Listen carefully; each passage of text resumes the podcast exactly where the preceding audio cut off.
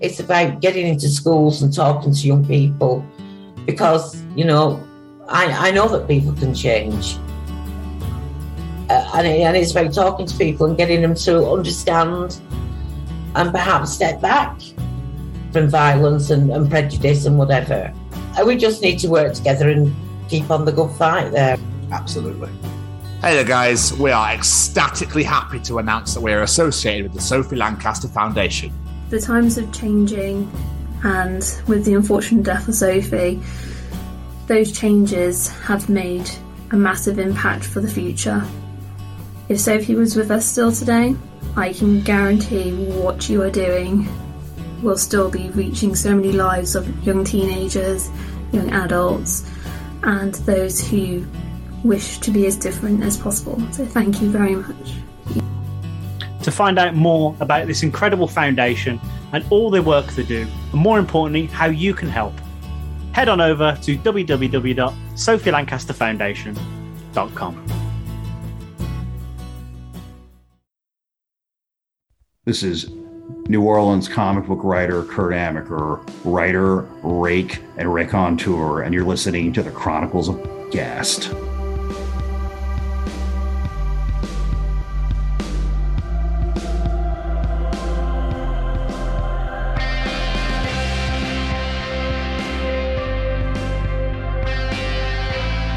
Do you know what, guys? I'm not going to dick around this week. Welcome to the Chronicles of Podcast. It's the 47th edition. And Jamie, I do believe it's the Chronicles um, of Kurt Amacker. You're damn skippy, it is. Phenomenal. Let's drive to New Orleans. Hit it!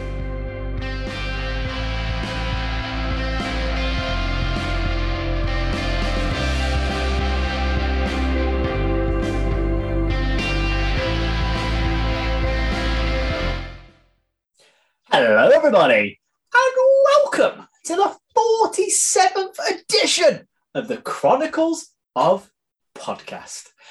And ahem, these are the Chronicles of Kurt Amacker. It is I, the bearded Brummy Jamie, and joining me, as always, as always, is this handsome fellow over here. Look at him waving away. What's going on, guys? It's Scotsman Tom. Jamie, Hello, sir. you know how we always talk about how the English language is a big pile of shit because there's so many words that sound the same but mean different things? Yes. I came up with a new one Oh, by accident. So, car keys and car key. Yeah. I've realised this because Karis is like, "Where's my car keys at?" And I was like, "Do you mean your, your car keys or your car keys? like, which ones are you after?" She went, "No, I want to know where my car keys are." Right, you're still not helping. Do you want you're trying to get into the car or your item of clothing? Oh no, I want my item of clothing, but then I also want my car keys to get to the car. oh right, so you want both of yeah, but then I was going car key. Imagine if, if someone's trying to learn our language, they're going car keys and car key. It's it's nuts, isn't it? I've left my car keys in my car keys. yeah, just like oh, That's a absolutely. really good point. Yeah. Yeah, it was really blowing my mind. But the one thing I really, really did want to talk about today, um, it's more, it's quite a serious matter, but also a piss take as well. Who in the goddamn fuck Okay. buys t-shirts with "I licked it, it's mine" on, with six packs on, with FBI female body inspector on? All of you can get in the fucking bin. Who keeps his companies afloat making these bullshit t-shirts? Who buys that shit? Do you know what I mean? Oh, it's got a six pack on, mate, because I want to be buff in it. Yeah, but you're not. Yeah, but it's going to make me look buff in it. No, No. no, it's supposed to look a twat. Like, plus the neckline is down by your collarbone, so that doesn't really work straight away. And the abs are over your cock. no, it just looks ridiculous. And why has it got Samoan tribal tattoos on it? Like, just Have you seen this recently? Is this what Yeah. started this? Okay. Yeah, so I saw a guy earlier wearing a t-shirt saying, I licked it's mine. What the t-shirt? That's disgusting. What are you eating clothing for? like, I just don't understand this mentality of, you know, what is he expecting someone to come over and be like, oh, really, a t-shirt, it's fucking banging, that is. yeah, but does that mean that you've licked it? So I'm yours? So if whatever you lick, does that make it yours? Does it? I just, I, oh, it's just cringe and horrible. You could just picture guys. Dave, Dave, look at my t-shirt, Dave. You can't see my beer belly. I've got some abs on you, Dave. It, it literally is like the wife's let them out for the day. Don't you think so? Go on, honey. Enjoy your weekend with the lads. Yeah. Oh, I'll get some fucking beers in, mate. Look at this lovely birds. Hey. Pigeons, Oh, actually. Yeah, well, fuck it. I'm gonna get Oh. my FBI t-shirt. You know that one, you know, and you let me wear when I'm not around you. Female boobs or female body inspector. Oh, get in the Oh, bin. It's so fucking horrible. It's just cringy. I don't get how these companies get away with making that shit. Oh, my days. And no one's found anything like that genuinely funny since they're about 12 years old. No, I don't know why, but that's that's a cool idea. But I, I mean, people can wear what they like, you know. But it's they just But we're still messages gonna like judge that, messages like that are just like this day and age as well. It's not good. It's not good. You're right. You're probably a paedophile. Or I'm joking. I, I, I am I- joking. I can't remember the last time I saw an FBI female body investigator t-shirt, to be fair, but Just it just because it's because I remember that being a thing back in the day. So when I saw that t-shirt today, I was like, "That's going. That's going in the show."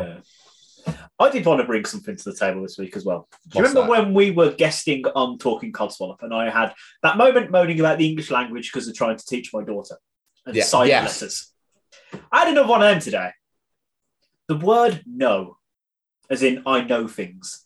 Ah, okay. Whoever worked out the spelling for that word is complete bullshit and I hate you. Because I'm like, you know this, this is how it's spelled. No, no is spelled N O. Yeah, but it's got a K at the start. But no, but if you take the K off, it actually says now. So where how do what why is this word spelt like this? It makes no sense. Why are silent letters a thing?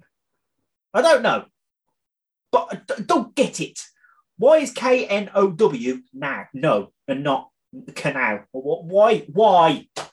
Do they just want to torture parents and teaching their children words? That'd be that'd be saying like, "Why is gnome not gnome?" Another very good point. Do you know what I mean? I just it's just how it's it's just how the English language is, mate. It's bullshit. That's what it is. Um, no, it's not. I'd rather I'd rather have cano in there uh, than lit, than peng, then. well, that's peak. a fair point. that you know all this absolute bullshit slang words that now for some reason come out of absolutely nowhere. That might be because I'm 35 and I'm moaning and I'm cynical. Um, I've No, found just not words. I've just found words. becoming 35. It's funny because finds hilarious. But I'm becoming I'm becoming so cynical, it's insane. Like everything annoys me now. It's really weird. right. I've had my birthday. I fucking hate everything. I just I found myself to be a lot more outspoken about things now and a bit more um yeah. I don't know if it's a good thing or not. I'm not entirely sure. Uh I had a child. I don't know if I can talk about this. I won't go into too much detail. At work, I had a child. Okay. you and- had a child while at work. and he I was just I was doing his glasses for him and uh, he went, Can I write a word in your computer? I went, If you want, it's not gonna post, it's not gonna come up anywhere, but you're more than welcome to. And he went, he put he was he was nine by the way, he put P I S S. And he went, What do you think of that? I was like, and then his sister, who was obviously younger, went, What did he say? What did he say? I was like, Nothing to be nothing to be uh, repeated. And he went, I put piss in his computer. Ha! I was like, interesting. Okay. I, I just, I just ignored it and carried on. Um, I then went to adjust, and he's I could hear him tapping away on the keyboard, and I was just like, nothing's going to happen because it- it's numbers, it's not letters, so it's fine. Yeah. I came back, and his mum was like, "Sit down," blah blah blah. Anyway, I carried on, and he literally he went, "So how was your diarrhea?" And I was like, "Well, uh, luckily I haven't got any, because if I did, you'd be in trouble." um, which his mum laughed, and then he went. He, he literally leant forward and went, could you hurry the fuck up, please? I haven't got all day. What? And I went, no, neither have I, to be quite honest with you. So I purposefully slowed down. I went, I do, so you're fine. You'll be here until I say you can go. Wow. How did the mom not say anything to that? She didn't. She just was like, oh, kids. Oh, Uh, oh, get in the bin, love. Discipline your child. Oh, uh, yeah, so I was just a bit like, oh, that's, that's how you want to play it, is it? Well, I'm going to take shit off a nine year old. I don't. Oh, that's unbelievable. I could see why a nine-year-old would find writing piss into a computer funny. To fair. Yeah. Yeah, but then you know, but I'm not going to start telling his younger sister how to say swear words. It's just No. not my, it's not my place, or you know, something I won't get involved in. And then my colleague came over after. He's like, "Well, he was a bit of a character, wasn't he?" I was like, "You could say that again." I can think of a different word that starts with C to describe him. But we'll do in this situation. Thank you very much. Now we don't call people carrots around here. It's No, just uh, not, not carrots. not carrots. They're not caricatures. They're not curtains. Anyway, how are you doing, my friend? What's been going on? I am very well. I'm quite. I kind of sound tired this week, to be fair, because I'm on nine fives. It's like a normal Yeah, day. working a normal shit, yeah. it's weird. I'm not getting up stupidly early. I'm not working stupidly late. It's it's weird. I'm, I'm Must be right. nice, Yeah, though. I'm good. I'm on a high because you know we've just done a superb interview, which my neck still hurts, which you'll find out in a few weeks what that means.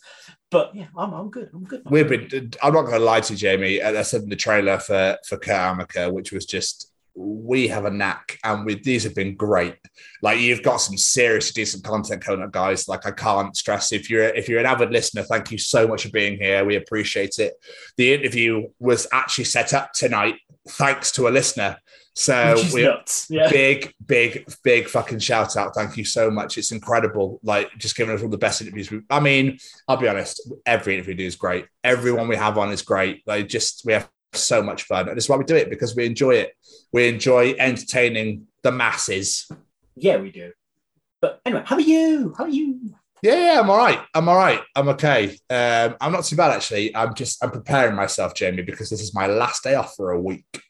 so I'm Dirty literally like bracing myself uh, for how busy it's going to get and how fucking hot it's going to get as well. So I'm in a way, I'm kind of glad that I'm at work because obviously I live in a top floor flat on a riverside. So it's like it gets it gets hot in here. Like it gets Nelly hot in here. yeah. Uh, yeah. I was uh, I looked at the forecast yesterday because obviously everyone knows I'm doing my bike ride uh, next weekend. It'll be the set on the 17th. So I was like, oh, let's see what the forecast is. 23 to 25 degrees. I'm going to be a puddle. Wouldn't you rather have that though than rain? Yeah, I was thinking um, at least I could just wear shorts and t- I've ordered a white t-shirt with a little for raising money for Sophie on it. And I'm just gonna cycle my ass. And it'd be breezy as well, I imagine, Nice because you'd be cycling. Yeah, so I'd actually think that's perfect conditions. I'm actually quite happy with it. To be fair. At the Um, same time, I'm getting it warm. On that subject, I just want to throw out a huge, massive thank you to absolutely everyone that has donated to Jamie because, oh my ass, it's been going mental. we are on the precipice, we're on the cusp of a grand. And I Yeah. can't believe that a small time independent podcast like ours has raised that much money for them. A It's tenner nuts. is amazing. A tenner and 20 quid would have been incredible. But nearly a grand is unbelievable. And I can't stress, especially with how the current climate is as well, how much I love and appreciate every single one of you that's donated to Jamie's cycle. Like, oh my God. Obviously, I've not raised a grand just for the cycle. That's overall on everything we've done. Well, no, Well, but you're yeah. ne- I think you're nearly yeah. nearing 500 pounds on your own. Uh, just over 350 at the moment. Incredible, unbelievable. 500 is my goal. I want 500. That's what I'm aiming for. So come on, people. Even if it's just a pound, help me get to that goal. Yeah, please go and donate. If you go to www.thechroniclesofpodcast.com, hit the Sophie Lancaster Foundation tab up in the top right. It'll drop, there'll be a line, just drop down, click the Sophie Lancaster bit, scroll right to the bottom, hit just giving, and give as much as you can. Like, seriously, get us to our target. That'll be unbelievable. Jamie's done an unbelievable job of fundraising. Uh, so hopefully he can smash the cycle next Sunday. Yeah, I'm getting everything ready. I've ordered that t-shirt, like I said. I've got a little thing to go on my handlebars to have my, my maps on the way. I'm, oh, I'm loving it. It's going to be good. I look forward to the documentation, sir. Yes. Um, so I suppose hit, ask the hard hitting question of the week. How has your week been? What have you been doing with yourself? It's been good. Like I said, I've been mostly been working. Um, so not a lot to really have note happening at work. Um, saw the kids on Sunday. We went to Pittville Park because Nice. why not? Had a good day. It was really good fun actually. I was running around acting like idiots in a park as you do with kids. Good fun. Um, we've done three interviews. Yeah. And since we last recorded, we're, we're, we're banking them up, kids. We're banking them up. Um, The most important thing that's happened in the last week, though, is uh, it's Stranger Things, isn't it? Let's be honest. Mwah. The Duffer Brothers, if I could kiss you on the lips, I would, because you've made me a very happy man. But then I found out we're going to wait till like 2024 for the next season, and now I don't like you very much. So- Well, no, I think it's good because you don't want to come to, you know, because otherwise you'd be complaining there's nothing left. No, I know. I just oh, there's so many questions I want answered. But yeah, we won't spoil anything because there might be the odd person that has. I don't know how you could avoid any spoilers on the internet, but still, just phenomenal, phenomenal. And like literally the day it came out, I turned around to the wife and was like, "We're not waiting. We're watching this because it will get spoiled. Because you know what the internet's like." So we literally we watched one episode before I went to work, and then we came home and then watched the finale afterwards. So I think we stayed up to like one a.m. making sure we'd watched it because I'm not waiting for anyone. Simple as that, really. Uh, other than that, watching wise, I've kept been catching up on the boys. I think I've got like two episodes left and I'm caught up. Superb, such a good series. I'm loving this series. And I also watched a film I've been meaning to watch for absolutely ages called Spiral. Did you know Okay. anything about it? Nope. It's it's basically it's a spin-off of Saw. Okay. and Chris Rock is the main character in it. Yeah, I saw.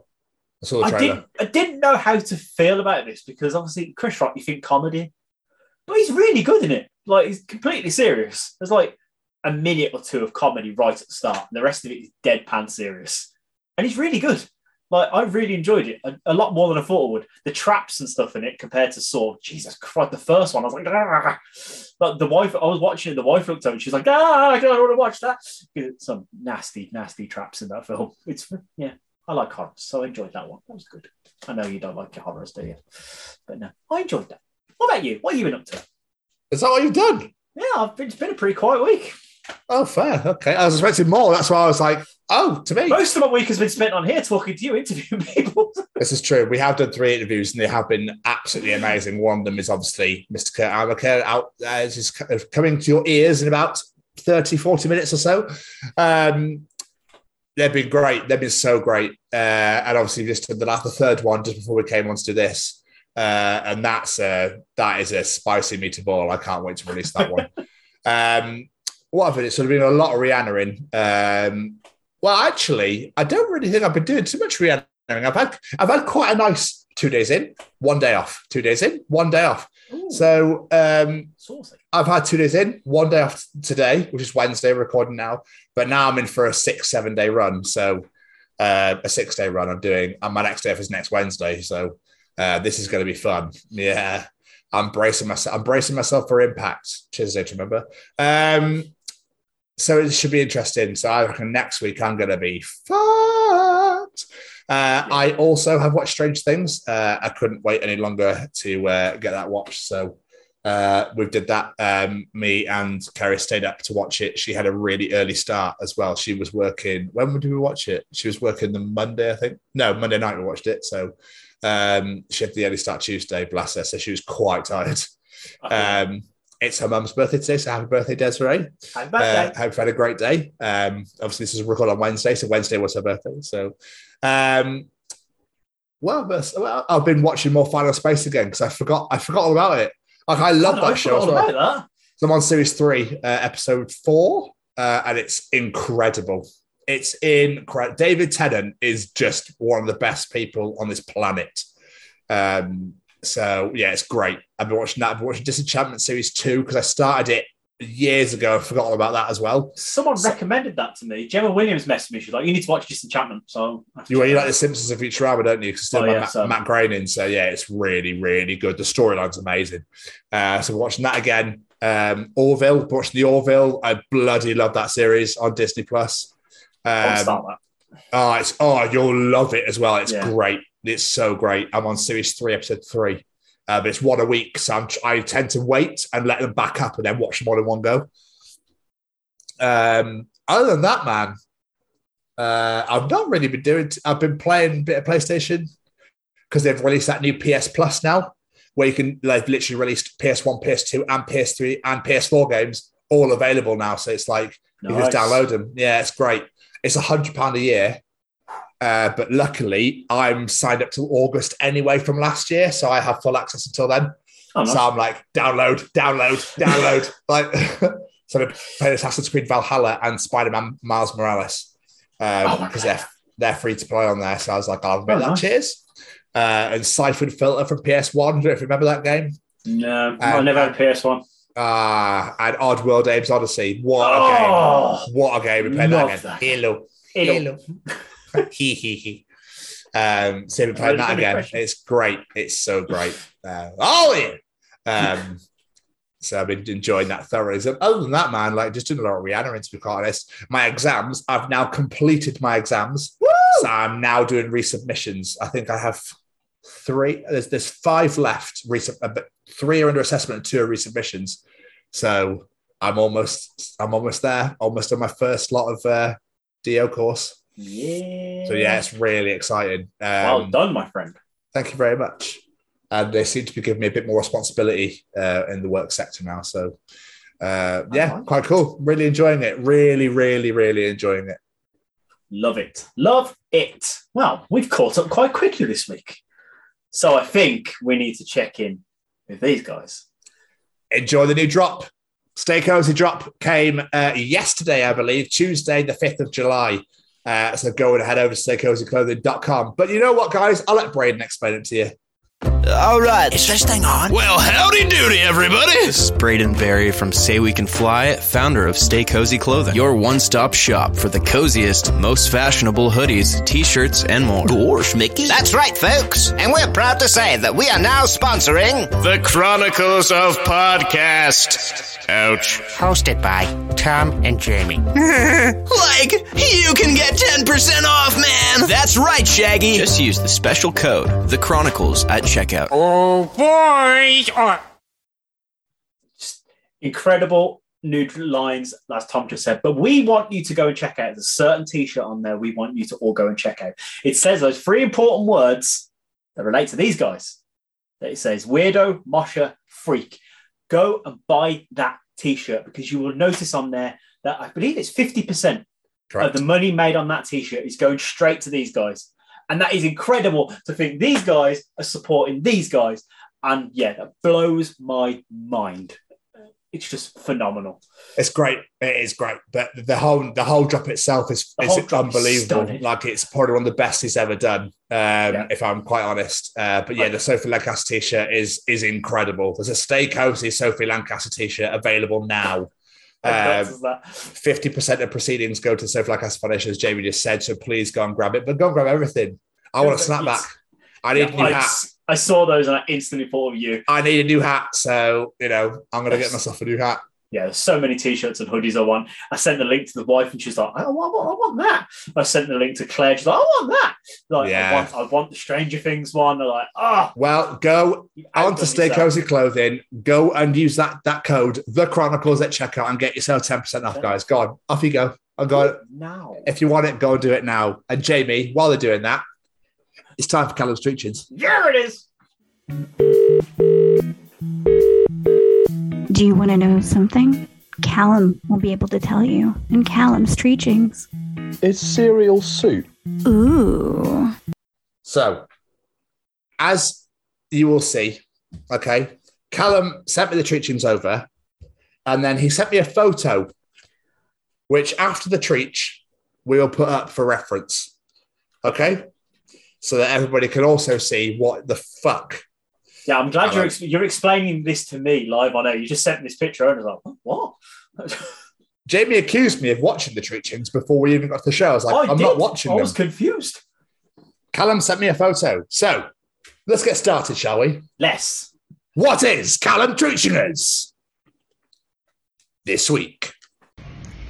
Apologies for the unfamiliar setting. Um, I'm filming these from work, so uh, trying to trying to get them into Tom as quickly as I can. Uh, your first treating today is the bigger your thighs are, the more puppies you can fit on your lap. And I've got quite big thighs, so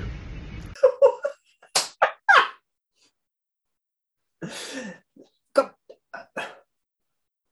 I mean, yeah, technically there is more surface area.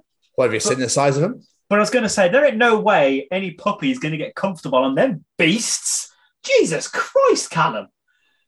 Hopefully, Crack a walnut, crack a fucking head. hopefully all you guys enjoyed that photo. that uh, just came up on the screen there. That is, I Fine. don't think I've ever seen anything like it. I'm moist. Like it's it's incredible.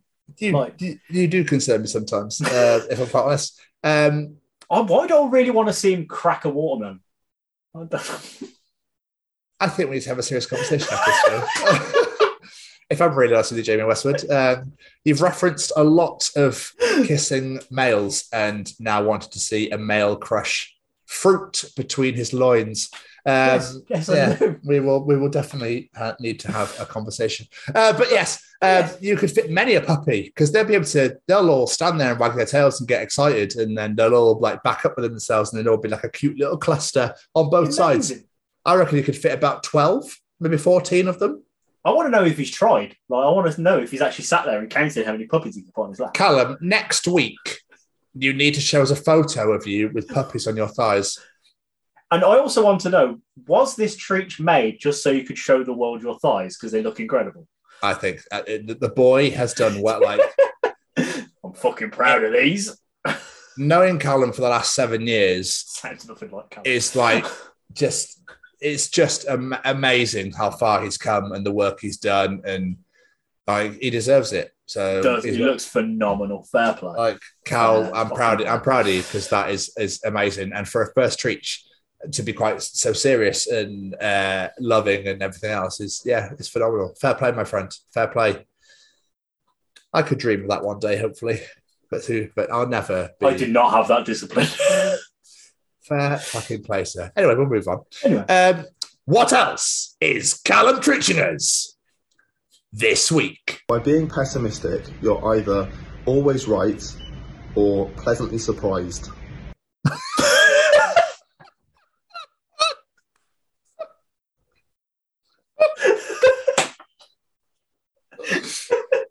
Yeah, yeah, pretty much. yeah. I, there's not a lot I can really say on that because, to be honest with you, Callum, I think you just you've nailed. That's a hole in one. And make, what makes it funny is because at the start of this episode, you were like, "No, I'm 35. I'm incredibly fucking pessimistic." So just, you just, it's just treating your life. Yeah, he's in my head. Get out of my head. Get out of my head, you bastard.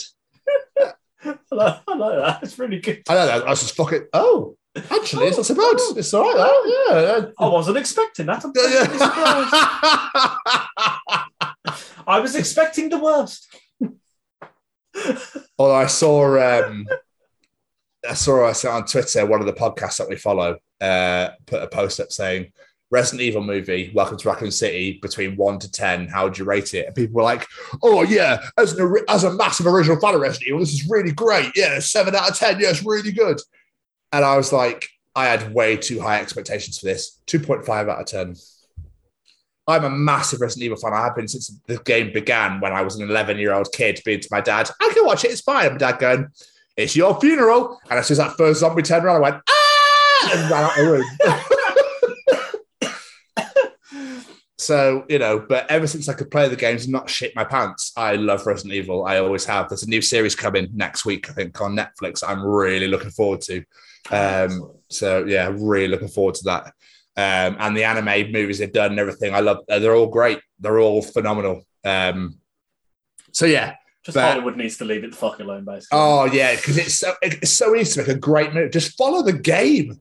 Don't make your own interpretation. Just follow the fucking game. yeah, I was going to say, they were hugely successful. People like the story. Yeah, Stick That's to why. it. That's why the game still exists now. Yeah. Fucking hell. But yeah. But oh, actually, it's not too bad. Expect the worst from the Netflix series, and if it's great, you'll be pleasantly surprised. exactly. Exactly, my friend. Exactly But what I finally, Jamie Westwood. Yes, sir. What else is Callum Tritchingers? Uh, this week? Society just decided that 18 was adulthood, like nothing else did. That's a fucking good point. Yeah, it's like when there's people go, "Oh, well, it looks about 12, doesn't he?" That's Why is it- such a good point. What makes it 18 to be an adult? Well, Americans think it's 21. They want to be different.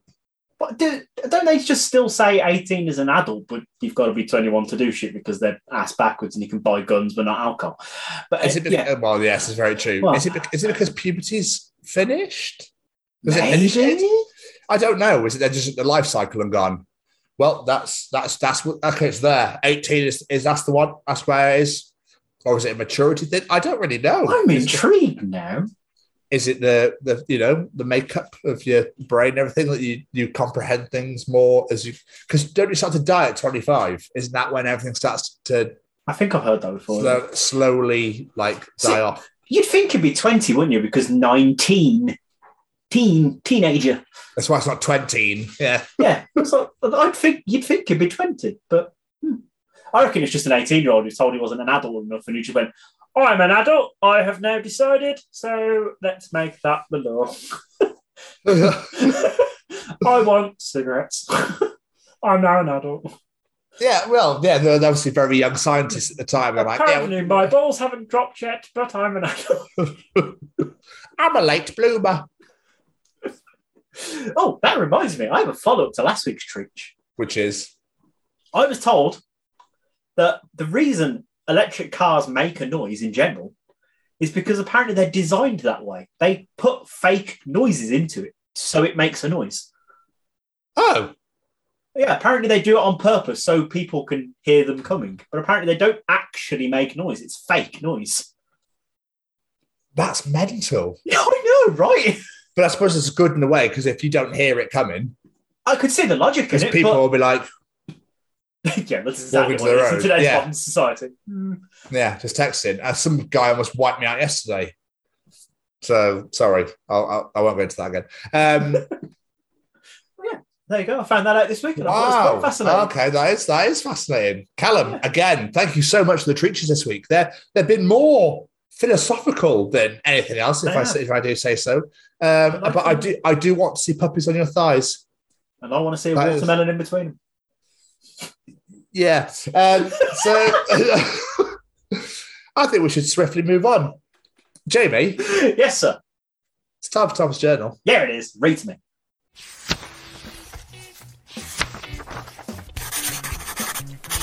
And welcome to another edition of Tom's Journal.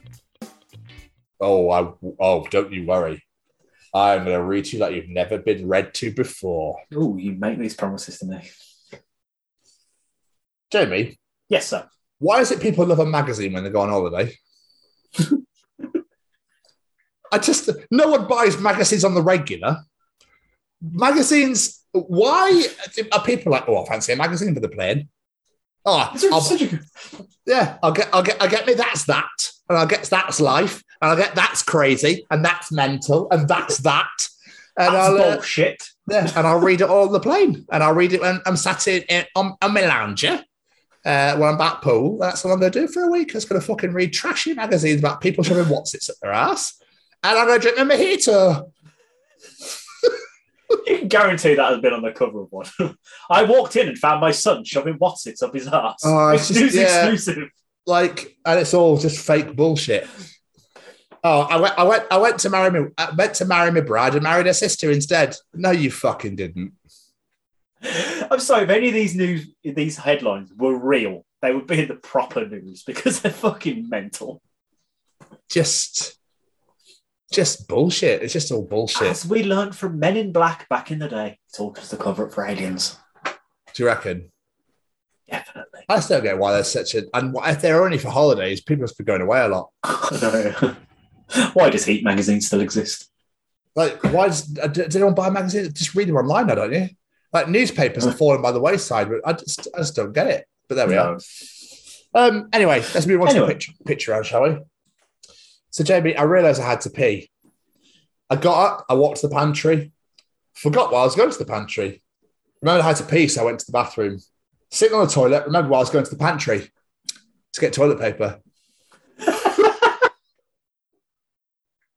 What's funny is I think I've actually done something like that before. There's nothing worse. I hate it when you're at work and I go, oh, I did a shit so bad. And I sometimes forget to check the toilet paper. And it's normally outside the front of the of the toilet door. So you have to go out the cubicle out into the into the area to grab toilet to come back in again. And uh, it's happened once. I was like, shit. So I had to literally keep this has generally happened. I kept my trousers and my boxes around just below my cheeks. And I carefully walked out to make sure there's no one out there literally reach because luckily I'm a long and tall fucker. I managed to reach with my arm, grab, and then like waddle back in with no one seeing me. Can you imagine someone just walks in like, never mind. Back out. and now I always check, always check. yeah. You don't want to get caught with your trousers down your ankles. No, very true. Right, Or round your thighs. kidnapper. I have one of your children. Molly. Which one? I have seven. Kidnapper. The loud, annoying, rowdy kid who never shuts up. Molly. Which one? I have seven.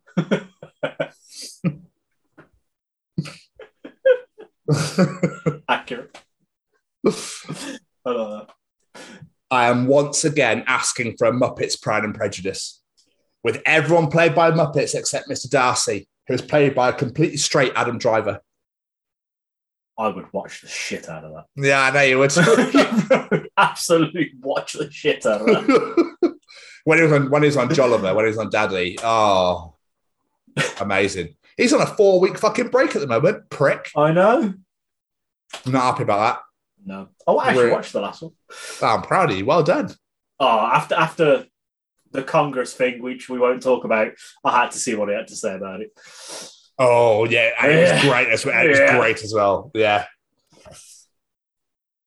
Do you like very British problems? Oh yes. Are you going to the kitchen? No, why? Can you get the biscuits? Well, I wasn't going to the kitchen, but all right. Well, can you put the kettle on while you're there? Anything else? Well, tea, please, if you're making one. That reminds me of someone that's connected to this thing on my finger. Oh, mate. Bless your little face.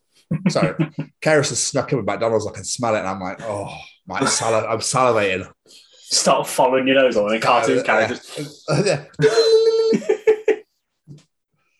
um, did I kill a plant, or did the plant not have what it takes to thrive in this fast-paced environment? Yes, I like this. I like that. I like that a lot because you always get accused. You got to look after someone's plants. If you don't do it exactly how they do, you killed their plant. No, they just can't keep up with me. So, exactly.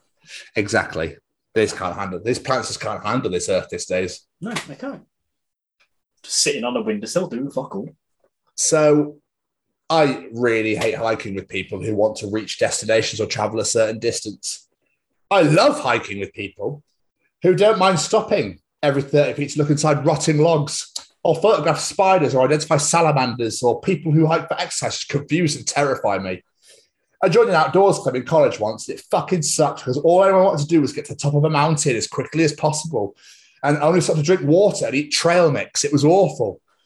Hi- ideal hiking companions consist of botanists, entomologists, mycologists, people with asthma, children with ADHD, easily distractible dogs, people with great butts who walk slightly faster than I do. The last one, definitely. just, I You just nice asthma? Oh yeah. Ah. I just like it. Just all these different things. Went people with asthma. Oh, Spencer, super. this is the joke of it all. I like. Um, I don't know how far to keep going because the journal is just stacked. So I'm just gonna I'm just gonna keep going for a bit and then I'll stop when I fancy it. How about that? Sounds good to me. Some specific burrowing spiders keep teeny tiny frogs in their burrows to keep it free of bugs too small for the spider to get at that uh, that might try to eat the spider's eggs. This means that tiny frogs are spider cats. fuck's sake. They, it's, it's a true fact though. I just like spider cats. But yeah, that's that's actually pretty cool. It's quite mental, isn't it? I love how the animal kingdom works. That's awesome. It's like yeah. I mean, I, I don't want to be a spider cat. No fucking way. No way, but that's no cool. thanks. But to protect their eggs, that's genius. That's absolutely genius. I like that. This is your job, Ribbit. Kermit's like, oh fuck. um, Why am I protecting these eggs? exactly. Um, I love that bands still pretend to leap for their encore. It's like peekaboo for adults. I saw this Tommy Lee shared it. I actually pissed myself. So I love the fact what I, I keep. I've seen it shared by a bunch of musicians, which makes it even funnier because they do it. Oh yes. But if they don't, we'd be so disappointed. Like we know what's going to happen, but we'd be so disappointed if they didn't do it. Right. I'm gonna give you three more. Four more. Four more. All right, and then we're gonna stop because I'm gonna leave on an absolute gem. Okay. Okay. Did you know, Jamie, that the main function of your little toe is making sure that all the furniture is in the house is in the right place? Absolutely. That's where song was invented. Lee What Evans joke. Listen, Lee Evans joke. I'm not taking credit for it. It's a Lee Evans joke. But Okay. anytime you bash your toe, oh, na na na na na na. Na, na. And all the cavemen like, yeah, right on, right on.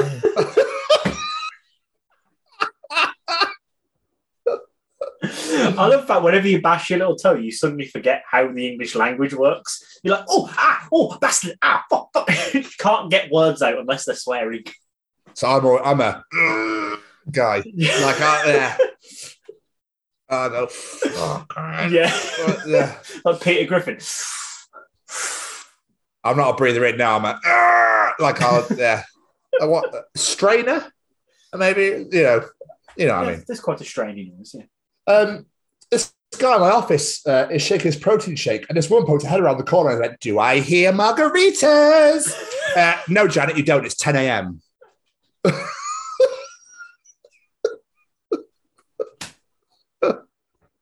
What makes that funnier is you know that person exists. Oh, yeah. You absolutely exist. It, it's 5 p.m. somewhere. Oh, shut up. I, I don't know. In my head, it's like in an office building in New York City Center. Just I'll let you know next time. margaritas. Um, cops came round. Let us in. Uh, not without a warrant. Oh, fine. She's my cherry pie. Shit. Come on in. I love that so much. I thought you would. It's such an obvious joke. I love it. if you love that, you're gonna love this last one. oh fuck, that's beautiful. And finally, Jamie, oh, I stopped believing for a little while this morning. Journey are gonna be so pissed.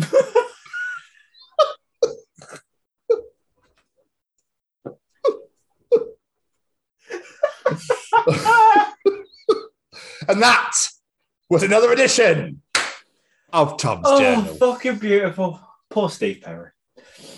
Oh, I have some there's some glorious shit next week, don't you worry. that about that. amazing. Some glorious fucking shit next week. Not without a warrant. It's right there. Why have I never put that together? Oh, no one ever does. No one, it. someone did. Someone did, obviously, oh, someone, someone did it. But uh, I think we should get to what we're all here for Oh yes. the peace. The peace of resistance. Yeah, baby. Yeah. Welcome to the Chronicles of Kurt Amacker. Kurt is a comic book writer who has books with Dead Souls. Uh, Tad Caldwell, which I believe has now been made into a movie, Jamie. Yes, it is. A fucking movie. He is also friends with the Cradle of Filth lead singer Dani Filth and has created comics for him as well as the 69 Eyes. a man loves his goth bands because yeah, this is awesome. I was so I, I discovered this guy because from an advert from Cradle Filth saying like we've done a comic created by Kurt Amacker, and I was like, that's freaking cool, writing a comic about a band. And I was like, oh, he's done loads of work. Let's reach out to this man. Like, and I love how passionate he is about what he does. And a man uses a lot of big words. And I just love people as well when we talk to them in the show that could just talk. My favorite guest is one you ask that one question, and the next thing you know, they've answered your next five as well.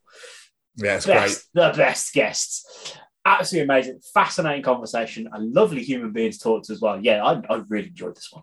Yeah, it's good. Obviously, he knows his history. He knows his goth history, vampire history, uh, the dark arts, should we say. Yeah. Uh, but he's also a fascinating human being. Uh, really lovely guy. Used to be in the Marine Corps.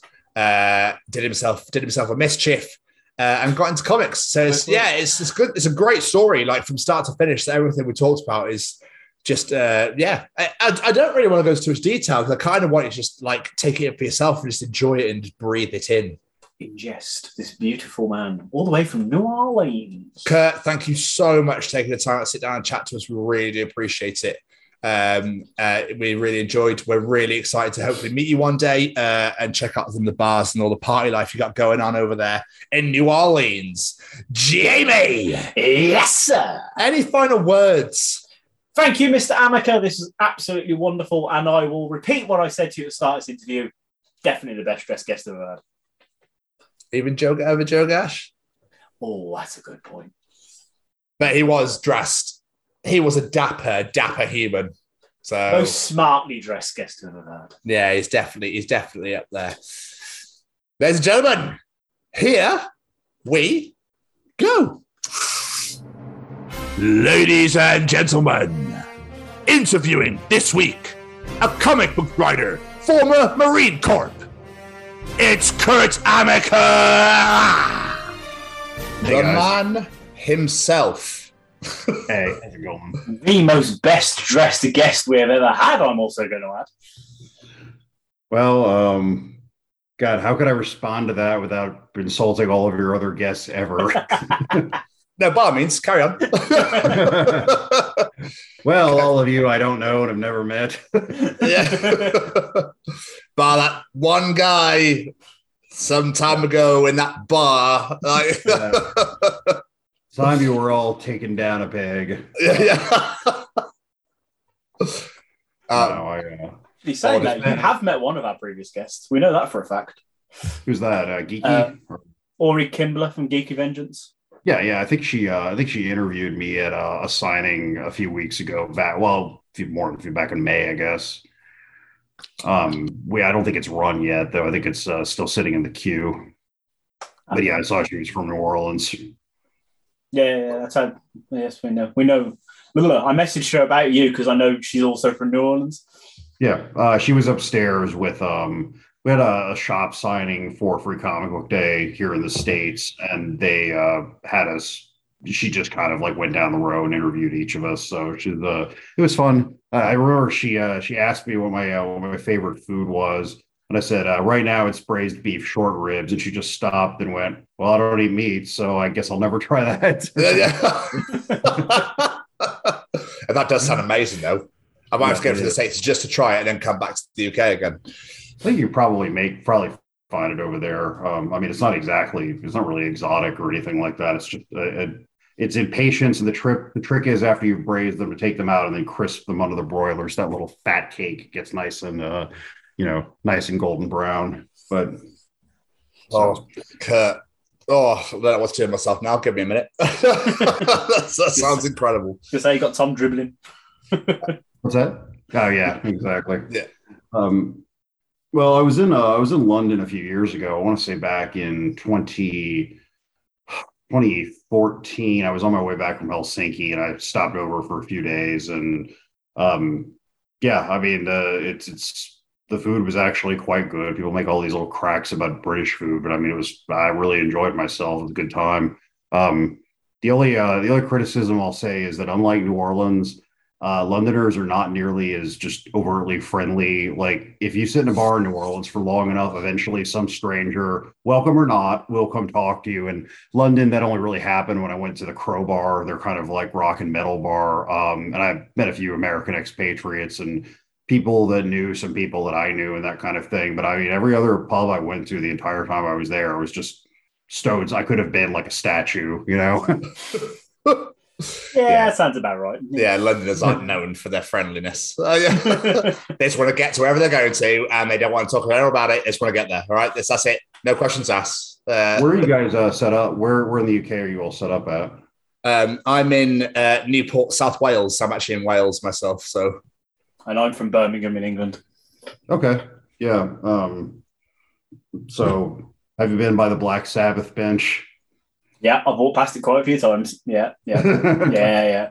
I was a bit annoyed because they had like um like a little Black Sabbath museum thing a little while ago, just before COVID, and I couldn't get to it in time. I was a bit annoyed. I was, I wanted uh, to go to in Romania last fall, and they were on their second or third COVID lockdown, and about at least three things that I really wanted to go to were either closed or on very limited hours. So I was able to make them because they were, yeah, COVID just kind of wrecked everything for everyone. And, um, you know, it's been very controversial in the states because, of course, we have 50 states with their own independent govern- governors and all different opinions about how to deal with that sort of thing. So, So Jamie was to a nice little introduction, and now we just bombard the absolute living hell out of you with questions. How does that sound?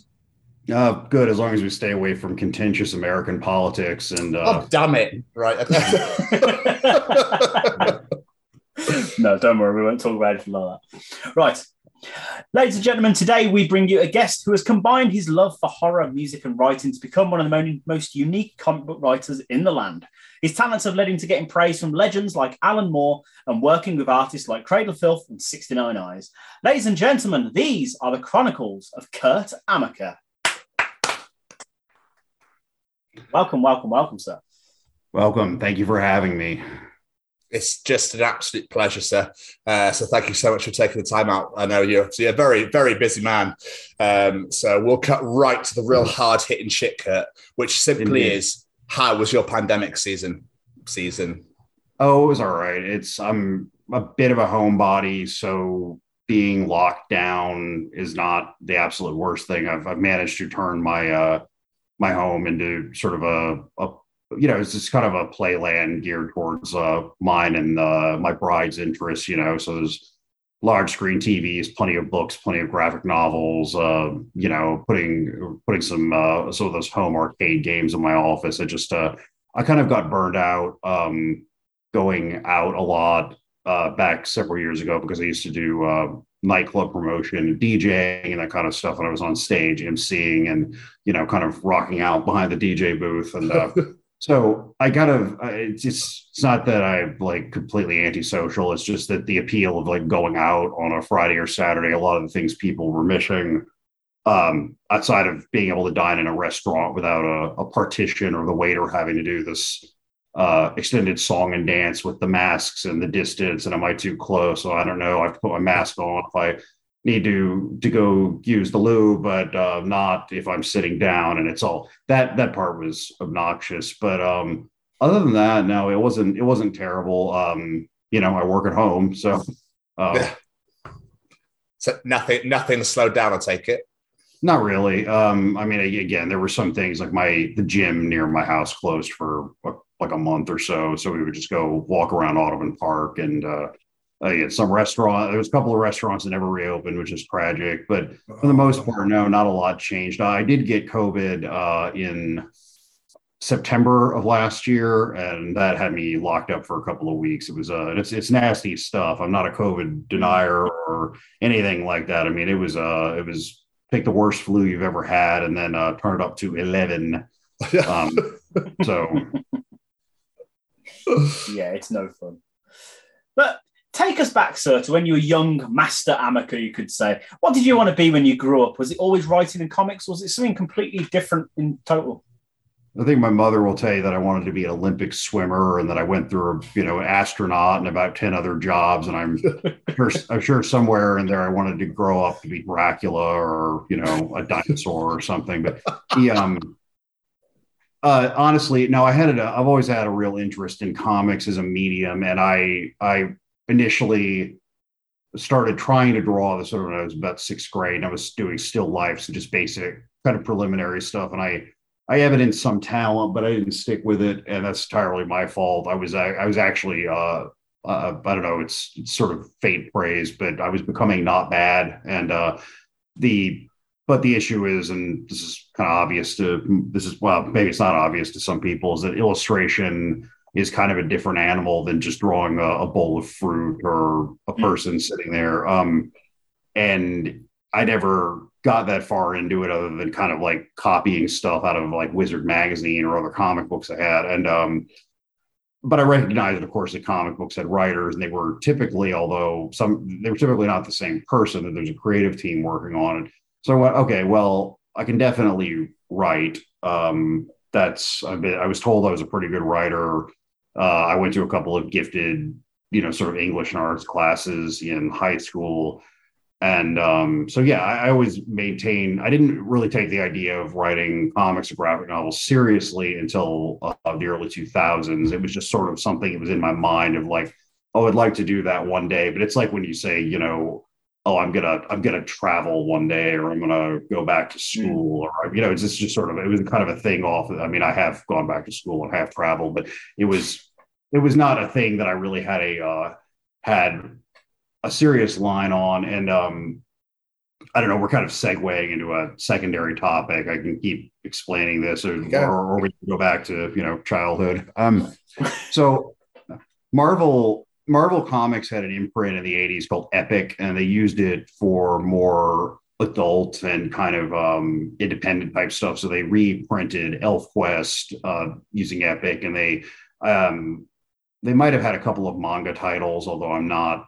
I might be misremembering that part, but they, they they would do it for more adult and independent kind of stuff. It was an imprint, and they decided to bring it back in the early 2000s as a work from home opportunity for fans, uh, whereby you could pitch and they would even maybe match you with a creative team, and you would get um, you would get sort of a standard cut that everyone would get of X percentage or X number of dollars. And so it was an open call for submissions. It was meant to be a fan driven imprint, which sounds like a good idea until you realize that they they obviously got buried under with submissions and then a whole bunch of um there wasn't any big like legal wrangling that I recall, but there's that question of okay, well, if you submit, who owns this? And then when they did finally get, I believe one of the editors um, who was spearheading the project was let go, or he or he moved on, and I don't remember exactly, but they ended up only putting it out as either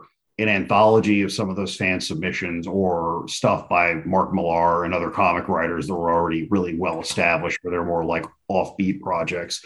So I started working on a pitch with a guy I knew, and then a guy I'd gone to college with. And then I was in the uh, Marine Corps Reserves at the time. I was a weekend warrior, meaning you go to boot camp, you go to all the training, and then you go about your normal life, but you show up to train uh, one week in a month and then two weeks in the year. But then the Iraq War happened in early 2000. My unit got called up to go over to Iraq in 2003 uh, this would have been about March.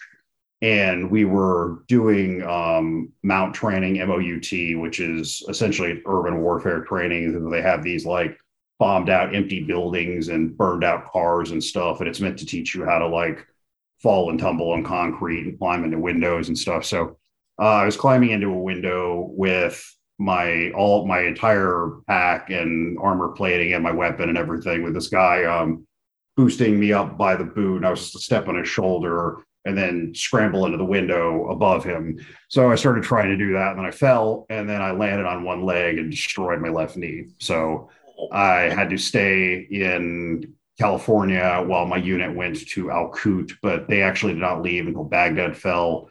Uh, so they were there trying to reestablish civil order and like keep the Iranians out and otherwise just like help them set up a police force. And so uh, I stayed at Camp Pendleton and I just worked in the mailroom. I did physical therapy, answered phones, just kind of paperwork. So uh, a lot of free time laid up. So I started writing the script for that pitch that I, I had understood that the Epic program had kind of been uh, dissolved or, or seriously backburnered by Marvel. So I started working on the pitch. Um, and I was listening to a lot of like black metal and um, you know the, whether Cradle counts as black metal is sort of immaterial, but it was in the mix of like Emperor and Darkthrone and some of like Phil Anselmo's projects. I went and saw Danzig's uh, Blackest of the Black Festival when I was up there.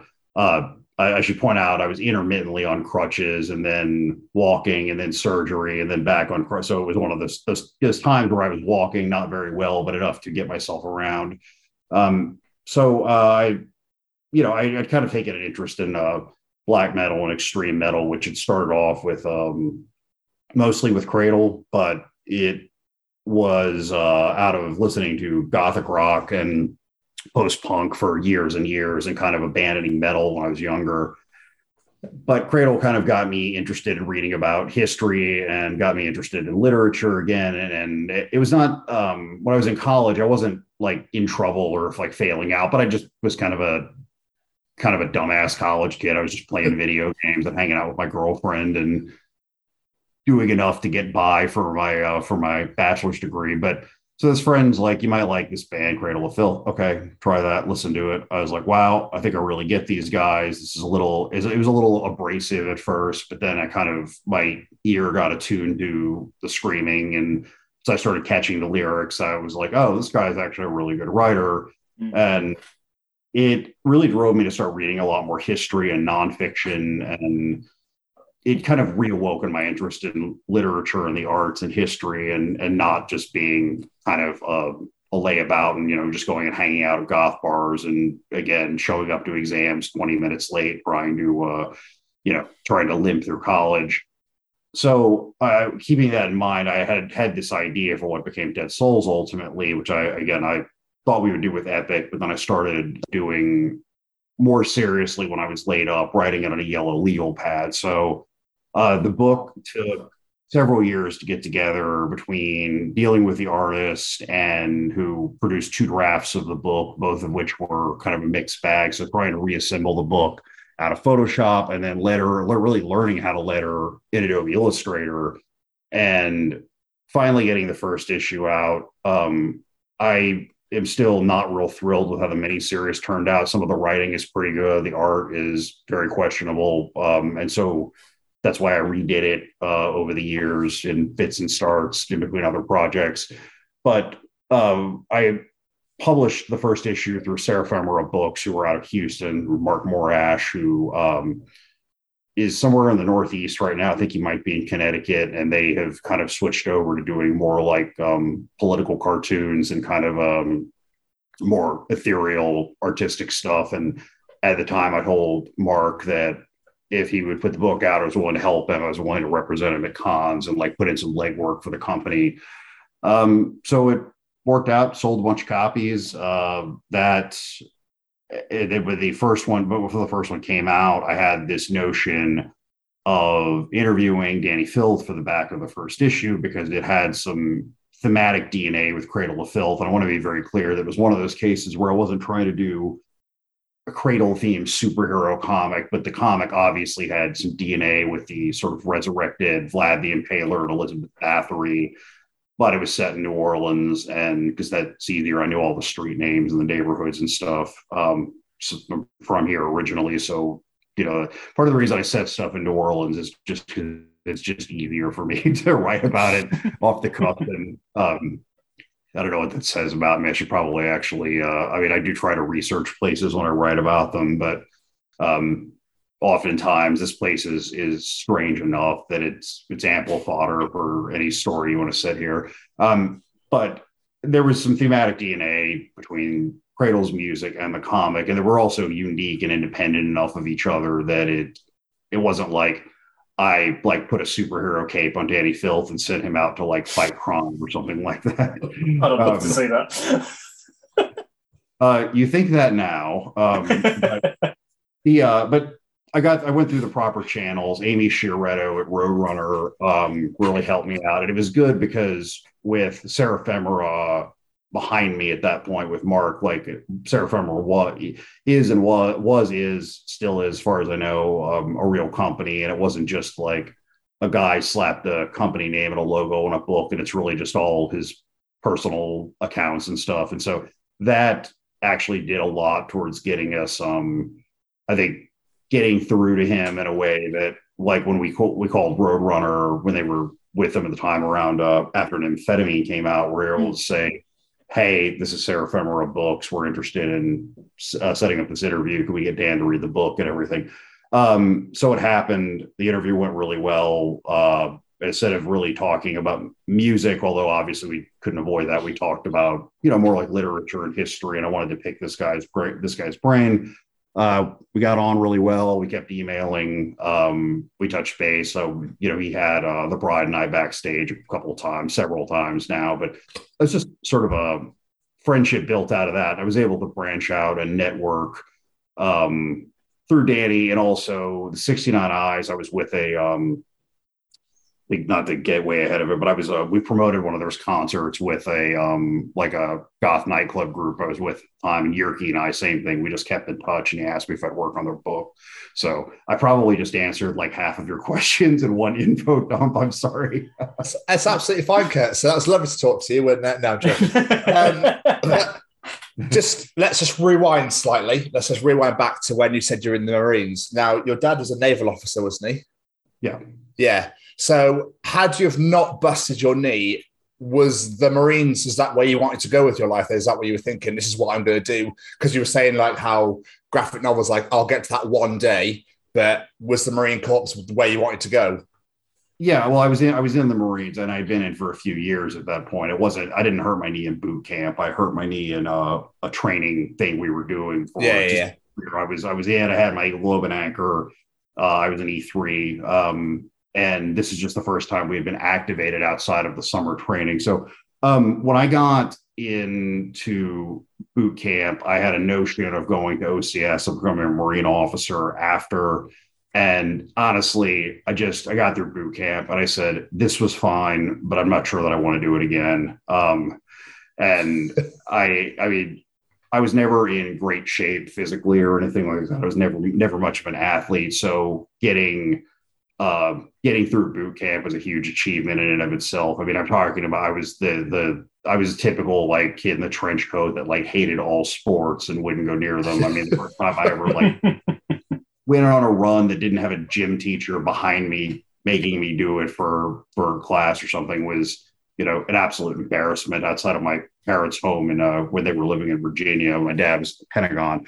Um, I um, my father definitely vectored me more towards the Marines than towards the the Navy or any of the other services. I'd always had a lot of interest in the Marine Corps. I like uh, they had this aesthetic that I found kind of uh, you know kind of fascinating, kind of interesting, and they had this intensity about them that I really respected. It wasn't just a job you went to to go to college. Marines have this kind of uh, I hate to say cult like because it sounds like an insult, but I don't mean it as such. I mean, it was really like once you were in, you were in forever, and you were like there, you were part of the brotherhood. And I mean, it's it did it served me really well. It's helped me get jobs. It's besides the GI Bill I got out of it later. It uh, you know, it's whatever you meet another Marine in a bar or see, you know, you could be at a freaking grocery store or something. Although the area I live with is crawling with veterans because there's a couple of there's a base here and there was one that's um just a federal facility now. But so I don't I don't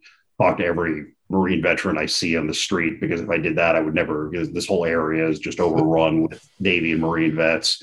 Um, but no, I was happy to do it. I'm I'm not um, like I don't regret having joined the Marine Corps or anything like that. I definitely had a thought that I was going to go be an officer and do it full time, but I found that I was okay with being a reservist. I said I just it's kind of fun to go um, play in the dirt and ride around in Humvees and shoot stuff, you know, every so often. But I'm going to finish college and get on with my life.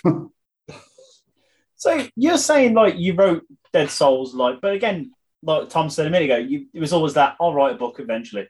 What was it that made you actually go right? No, I'm going to sit here, get this yellow legal pad, and I'm going to write this book. What was that trigger that made you actually do it? the initial impetus was the epic program because it's it's probably you all probably understand this but just for anyone who doesn't getting into comics via submission is very difficult. Most companies don't take uh, cold submissions anymore. And the ones that do you're just as likely to end up in the uh, in the circular file as you are to end up in front of an ed- editor's desk. They just get too many of them. There's too many legal issues with um, if you send in a pitch without uh, without it being requested by an editor or something, it's like, and then they put something out like that, even that resembles it. You get this whole like, oh, you stole my story kind of thing, and now I'm going to sue you for a million dollars. I mean, this happens to uh, it happens to musicians fairly often because some dumbass writes some songs and sends them to Trent Reznor or Robert Plant or whomever. I'm thinking because both of these people that I'm thinking of who had this happen is Led Zeppelin. I know for sure has Nine Inch Nails definitely has. There's been a few others where uh, some guy writes a bunch of songs and then sends them and is like, "Wouldn't it be cool if you performed these?" And then of course they never hear back from the the artist, and then something comes out, the guy thinks that it's his song. So comics, comic companies, even Image, um, the opportunity to just send in a submission is just very rare. Occasionally they'll have open submission calls, but your best bet is to know people by way of however you get to know people. I don't know, go to cons, talk to a bunch of editors, buy them a drink, chat them up, make sure that they know that you're not a crazy person, put out some stuff yourself, get to, you know, it's just, it's, it's like anything else. You stumble upon it. So for them at my age, not understanding a lot of this, the idea that they were really legitimately going to take a pitch and that they might look at it was, I said, okay, if there ever was a chance, this would be it. And of course, as I said, they were deluged with submissions by people that had the same idea. The reason why I started writing it um, as such when I was laid up is one, I had the time to do it. Um, I had an idea that I liked initially that I had worked out, and then um, a movie with the dearly departed Heath Ledger came out called The Order. It was a sort of Catholic Church supernatural conspiracy thing uh, it came out and had almost the exact same plot. So um, I'm not saying that they didn't steal anything from me, but I had my idea worked out and they were alarmingly similar. That does happen. So I went well into the circular file with that one and let's start over. And I, um, I just had time to write and work out an idea that I had no idea where it was going. I had a premise, I had a seed of an idea.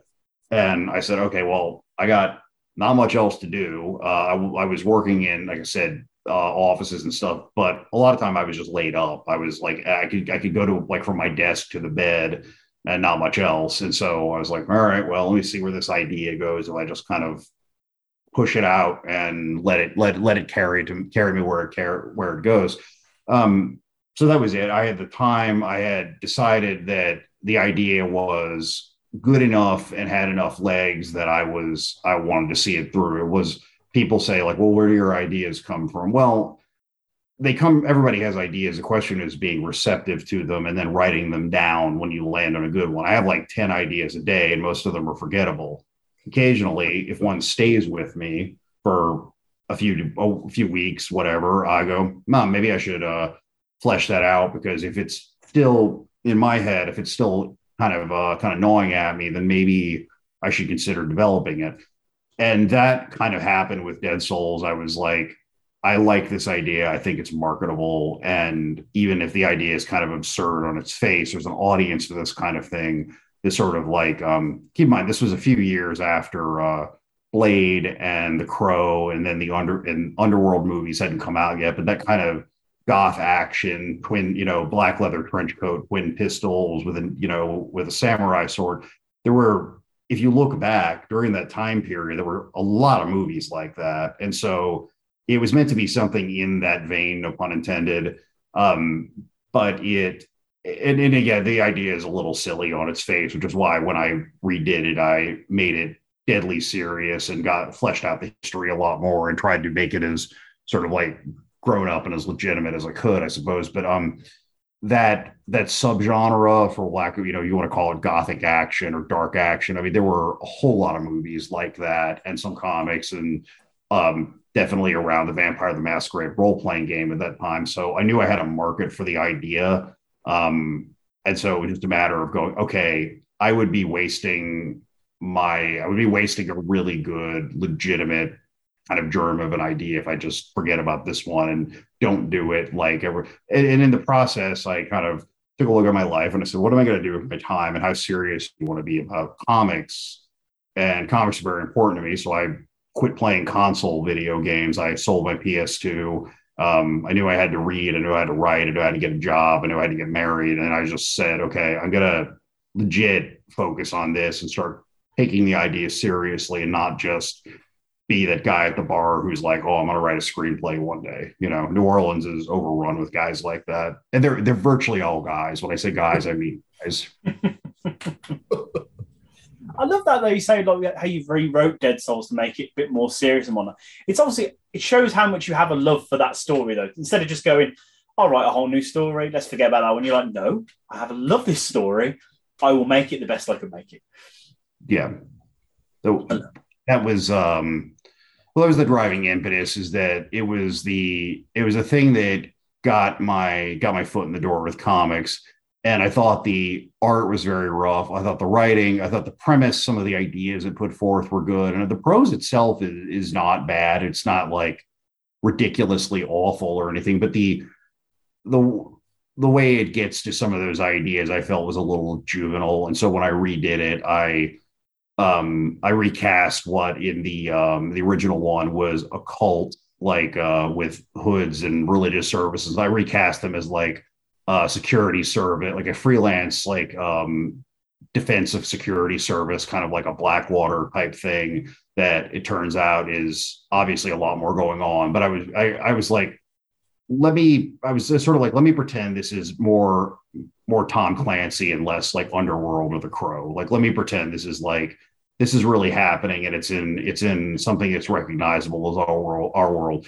and it deals with police and security services and international inquiry. And once I did that, it was a lot more like I am, it was a lot more where I read it and I go, okay, this is not obviously someone's first comic book. Um, unfortunately, the reboot of Dead Souls not sell nearly as well as I was hoping because I really like it. And I look back, uh, excuse me, um, I look back and I still really like it, but there was a delay dealing with one of the printers I was working with, and so there were pre-orders. I think those got filled by the bookstores and stuff. I hate to say that, but I told everyone where they could go get it, or if they had bought a copy that they never received, that I would give them one or send them at least give them a PDF, hide them over, and then you know I try to take care of my customers. But the whole thing was a bit of a debacle, and then I don't know if it just was too dense and kind of uh, I don't know how to describe it. If it, I don't want to say it was too smart for the audience because I don't really think that, but if it's just more like the combination of subject matter was too personalized. It was like I was writing the book I wanted to read. And sometimes you do that and you go, wow, this is great. I love it. But you just realize that that's what I'm interested in. That's not what the whole world is mm. interested in. That happens to a lot of, um, that happens to a lot of creative types, you put out something that you absolutely love and you're like, hot damn, this is going to be great. And then you just go, well, that's what you like. That's not what the rest of the world necessarily likes. So I was saying before, I don't mean to, again, I don't mean to insult my audience. I mean, if it doesn't take it's if it doesn't catch on I, that's that's entirely my responsibility i'm not saying it was too intelligent or too dense or too literary or anything like that i said i think it may have just been a combination of too many. It was a pizza with toppings that only I like in, in conjunction with each other. What a superb way of putting it! I like that. so, as I said in my intro, you know, you received some great praise from several people for this book, including comic legend Alan Moore. How did how did Alan Moore get his eyes on it? And that must have been a very surreal moment for you.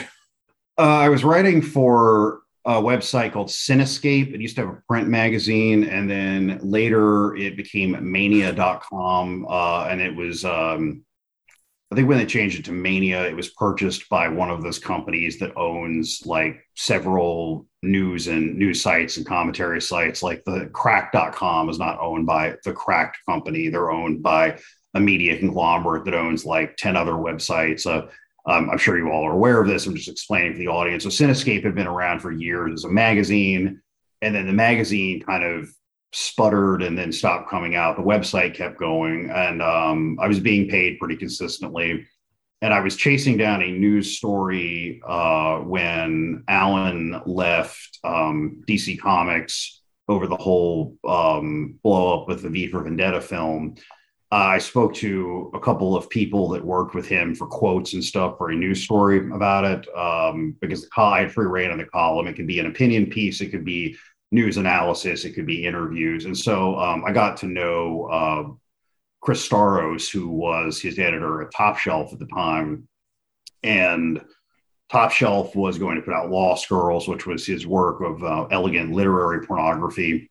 And well before the book came out, well, well, long before he sent me a gallery copy of it, meaning just a big Xerox copy with a chip flip on it. And um, so I was one of the first people to read it outside of Alan and his wife, Melinda Gebbie. So we set up an interview. We did the interview. It went really well. It was really long. Um, Alan and I got on pretty well. Um, I felt like we had kind of had a good rapport. So I would call him occasionally for quotes for other stories. You know, like when people do in the news, they're like, and here's what um, you know, here's what Corey Taylor from Slipknot thinks about this, that kind of thing. Um, I would call him for like uh, quotes on and commentary on news pieces I was doing. I interviewed him a few more times, and somewhere in there we had developed, um, I guess you could call it a friendship, but we've never met in person. So um, we, at one point, I tried to arrange that, and he was in the middle of working on his novel Jerusalem, and told me uh, I'm too busy. And Neil Gaiman just tried to call, so tried to do the same thing. So don't take it personally. That's paraphrasing the conversation. I said, all right. Well, uh, we've spoken a few times since then. I haven't talked to him in a couple of years. It's not for, it's not for like any need to avoid him or anything. It's just, um, he's very, very into film right now. Um, but if I, you know, if I picked up the phone, he would re- remember me. But we were talking a lot over the years and just found that you know, he's a he's a he's a really bright, intelligent, funny guy, and he often is misunderstood or taken out of context by by the media, and I feel that that's unfair. But uh, besides all that, uh, the answer to your question is that I was work. I got the first issue of the comic out, and I said, "Can you give me a cover quote for the second one?" Because we had a cover quote from Dani on the first one. And he said, "Yeah, sure, send it on." and he read it and he said, Wow, this is really good. So here's your quote. Uh, so he gave me a fulsome little mini review. And years later, I told him, I said, You know, I appreciate the quote, but I mean, that book was really, really raw. And he goes, He said, Yeah, but I could see the writing through the rawness. I could see that there was something good under there. So, um, you know that that's all it was is we had developed sort of uh, an ongoing conversation series of conversations and then I asked him about it when I was well. It, it wouldn't. It wasn't out of the blue at that point. We were talking about politics and media and comics and art and whatever the hell. We were just having normal conversations in between doing interviews and stuff. And you know, so it wasn't a big deal by the time I asked. I guess is the the short hmm. version of it. So obviously, we've mentioned Cradle of Filth, Sixty Nine Eyes, and whatnot, and you've worked with those to make comic books for the bands. How yeah. did that come about? Did they approach you? Did you approach them through friendship or? With 69 Eyes, uh, Jyrki at Jyrki 69 asked to come to a DJ gig in New Orleans after we had put the band on with this promotional group I was working with called Corrosion. Uh, we would book concerts and goth club nights, and I would DJ and I would go on stage and my sunglasses on and be like, "Good evening, ladies and gentlemen," and you know, just just kind of ham it up. And uh, so we we booked the eyes to play, and Jyrki and I got on pretty well. Um, you know, we just drank and partied to the quarter one night, and then he got in touch with me later and said, "Hey, I want to come DJ. I DJ by myself on the side. I just do like appearances, so it's a signing slash DJ gig. I'll, I'll like hang out with people." Um, I said, all right, so um, True Blood was really big at the time. So I contacted HBO and asked if we could do like a official, unofficial Fangtasia event based on the vampire bar in that's in those novels and in the television show.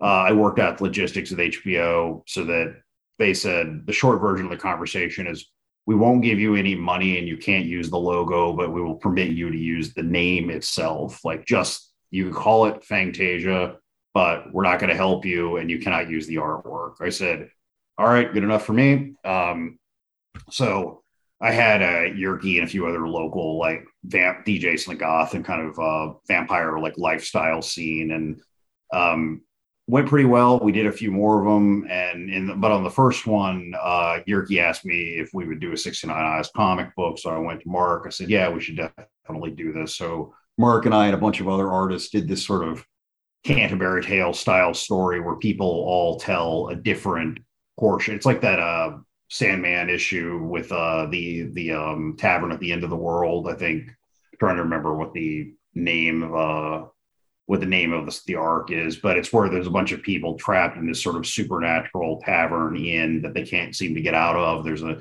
a snowstorm that never ends outside, and so there are sort of travelers from different dimensions, and they all have like um, they all have different stories to tell, different sort of, and they're obviously all kind of connected to the Sandman mythology. So we had this idea of a bunch of kids outside of a concert, and they would each tell a portion of a story where they were kind of making up um, Jyrki and the 69 Eyes' fictional biography under the premise, of course, that they are all real vampires. And then naturally, by the end of the story, we find out that it's all true. You know, you know, news flash for spoilers for a story that you know it's like it's like every every anthology show, like every episode of Tales from the Crypt or Twilight Zone, where where as a premise like that, it's like guess what? The kids' dreams were all real, or the whatever the monster really does. There really is a monster into the bed. so that was um but uh, Dani liked the 69 Eyes comics. He had gotten copies either either I sent them to them or he bought them. I don't remember, or he got them from the band. I don't remember, but he um, had gone through uh, someone he had talked to about doing a cradle comic, somebody who had done comics for a couple of death metal bands, and I don't know the guy's name, and I'm not trying to like shit on him. I don't really know anything about him, but he the guy had put together a pitch or gotten started, and Dani really didn't like it, and so he said, "Would you um, would you do a cradle comic?" And I said, "Yeah, of course." Um, so once we like basically Dani and I had to do everything ourselves. We didn't have a lot of outside support. So it was him, myself, and then Monty Bohr, the artist, and Jamie Huntley, who did the cover. Um, and we did a Kickstarter campaign to raise the money for it. Obviously, there was no legal issues in terms of using the band's artwork or lyrics because Dani ultimately has ownership of all that stuff, as far, as far as I know. Um, but the um, everyone, the record company and the management, everybody else was just kind of like, uh, that just we're not gonna, you know, not really interested. So Dani and I just plowed ahead. We did the Kickstarter. Um, I have friends that have a t-shirt company. They do sort of like gothic and Lovecraftian, uh, kind of just sort of alternative, kind of cute, kind of I don't want to say hot topicy type shirts because they're much more original and interesting than that. But um, they were able to help me get the shirts together, deal some of the international shipping. Uh, the ordeal became so like overwhelming that I had to quit my day job at the time and do comics full time for a while. Um, I because in order to cut down costs, like I did a lot of the shipping, and then my friends who had the t-shirt company Psycho Graphics, Psy S I G H Co C O period Psycho, haha. Um, they Sorry. yeah. Um, they're still they're still around too. They do great work, and they have printed all of my shirts and um, and then you know they still let me uh, i'm still allowed to sell that cradle shirt. But they had a shipping facility uh, in portland where they're set up. They run the hp lovecraft film festival. So they they were like look um, they didn't say you seem like you're in over your head but i think that was the kind of sub that was the subtitle written underneath and stuff that said we're going to distribute all the shirts for you and we're going to distribute we're going to do the international shipping for you. So just send us a couple of cases of the books and the you know the excel file with everything. And we'll you know so I, I, handle all the domestic shipping by myself. I sat at my kitchen table with mailing supplies and slap put comic books and little voodoo dolls and stuff in in envelopes and put labels on them and then ran them to the post office in the middle of the night to use the automat for uh for postage. Um so yeah it uh i I'm pretty proud with how the how the book turned out. It is very much like myself and Dani's vision, raw and uncut, and that can be a good thing, can be a bad thing. In the case of uh, you know, I, I was joking with a friend of mine. Said everybody says they want to see the creator's vision. Well, that's what Star Wars Episode One was. That was George Lucas with all the money in the world. As as long as he wanted it to be anything he wanted, that was his pure uncut vision in which no one would tell him no about anything. And um, I, I, think in the in that case it didn't work out very well. Although I, will tell you that the movie has grown on me over the years, mostly just because I think the little annoying things of kind of the, the sharp edges have been sanded down by time. Yeah, yeah. Um, but that's a case where someone had all the money and all the vision and all the talent. He could have done anything he wanted, and that's what you got. Sometimes you do need an editor to step in and tell you no. I think the Cradle comic um, overall, I think is very good. Um, I'm happy with how it turned out. There are a little, you know, I always go back, oh, we should have put this or put this here, put this here. But um, I am pretty happy that I can tell people that that that's me and Dani and Monty and Jamie. It's no, there's no like outs, there was no outside editing or outside interference or like, no, you can't do this because of this. So if you want to know what our imagination looks like, that's as close as I can get to you. you know? um, just go back to say where you obviously with the 69 eyes, you were DJ. How did you fall into DJing then? How did that how did you even get into doing that? Uh, so after Katrina, I had a housemate uh, who was more like a, a renter guy that I was friends with that rented a room from me. And he wanted to do a DJ night at this coffee bar that uh, some friends of ours had just bought. And the place was kind of kind of alternative and kind of like offbeat. And so we were all friends in the goth scene and we had hung out together. We were sort of more of the trad goth, less electronic. We were into like the Sisters of Mercy and the Cure and Bella Morte and you know just um any any bands like that less less so than like um EBM or industrial music and so he said well I'm going to put on a goth night at coffee at, at the coffee bar that our friends own. And I said well can I can I DJ there? Can I jump in? And he said yeah of course. So we started off doing it there and then we moved on to a bar and nightclub and then we moved to i think we we might have had one more move in there. Actually i'm thinking we stayed the, the entire time the entirety of the time i was there. I think we were at the same club but i think we almost moved a couple times. But anyway um we had a falling out at some point and so i was no longer with them but i was with another group that i had already started working with at the same time. So the other group, Corrosion, we started booking concerts and DJ nights and stuff like that, and just bringing in some of these bands and footing the bill for it, negotiating, booking sponsors from like local businesses, record stores, and um, just the t-shirt company, uh, whoever else we could get involved, my comic book publisher. So um, it was a fun time. I uh, I got honestly, I kind of got my fill of nightlife and that's something that throws people off because i used to just be really just an absolute party animal back when i was younger and it's not that i like look back on it ruefully or with regret but i just i got my fill up to here at that point and so I've seen it, I've done it, I've been, you know, I've been out all night, I've had all the crazy adventure, I've had enough crazy adventure to fill a lifetime, and I'm sure there are there are people that in New Orleans that keep doing that forever and ever, and I especially have friends that come in from out of town where they don't have that kind of thing, and so they're really excited. They want to go hit all the goth bars and just like raise hell till five in the morning, and I'm like, I sorry, I'll maybe for a little bit, sometimes, especially if um like when Cradle of Filth was in here playing with Danzig uh, a few weeks ago, like I went out, there's a kind of semi private vampire bar uh, above another bar in the French Quarter. So I took them there because it's reasonably quiet and people were not going to like bother Dani or anything like that. So um, I just, I, I loved it while I was doing it, but it was kind of like consuming my life, and I didn't have time for a lot of other things. We were planning a night. We were putting up flyers on telephone poles and calling sponsors and just working kind of like in the end it was like we a lot of it was we were paying to play. Just looked at kind of the numbers after a while and i said we're pouring an amazing amount of money into this and we're not getting a lot back. The, most of the time the shows come in under because these are sort of small and medium sized bands where i mean they're big bands in the world of goth industrial music but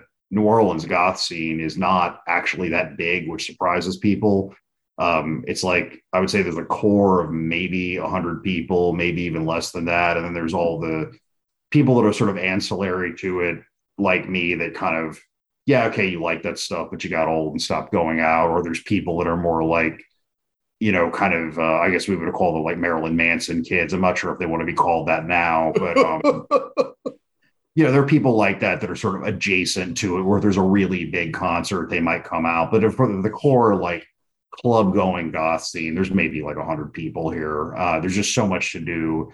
And New Orleans is not a, New Orleans is a town that's very like um, alternative alternative friendly. It's very queer friendly. It's very like you, you really the, the sort of uh, the the meta narrative underlying a lot of alternative people that they're they're sort of persecuted because of how different they are. Like nobody likes me because I have pink hair. I mean that just doesn't really happen in New Orleans. I mean you have to you'd have to pretty much like throw rocks at yourself or something to find that kind of like, you know, it's like, okay, it might have been that way in a, a small town or something like that. But New Orleans is like every third person is piercings, tattoos, dyed hair. I mean, that stuff has become more normalized writ large in the states, especially in the in major urban centers. But New Orleans has always been very kind of accommodating and live and let live and that kind of stuff. So there's just not that that whole like oh we need our little core group to stick together. It doesn't apply as much. There's just so much to do here. There's a bar on every street, uh, not in every street. I mean, there's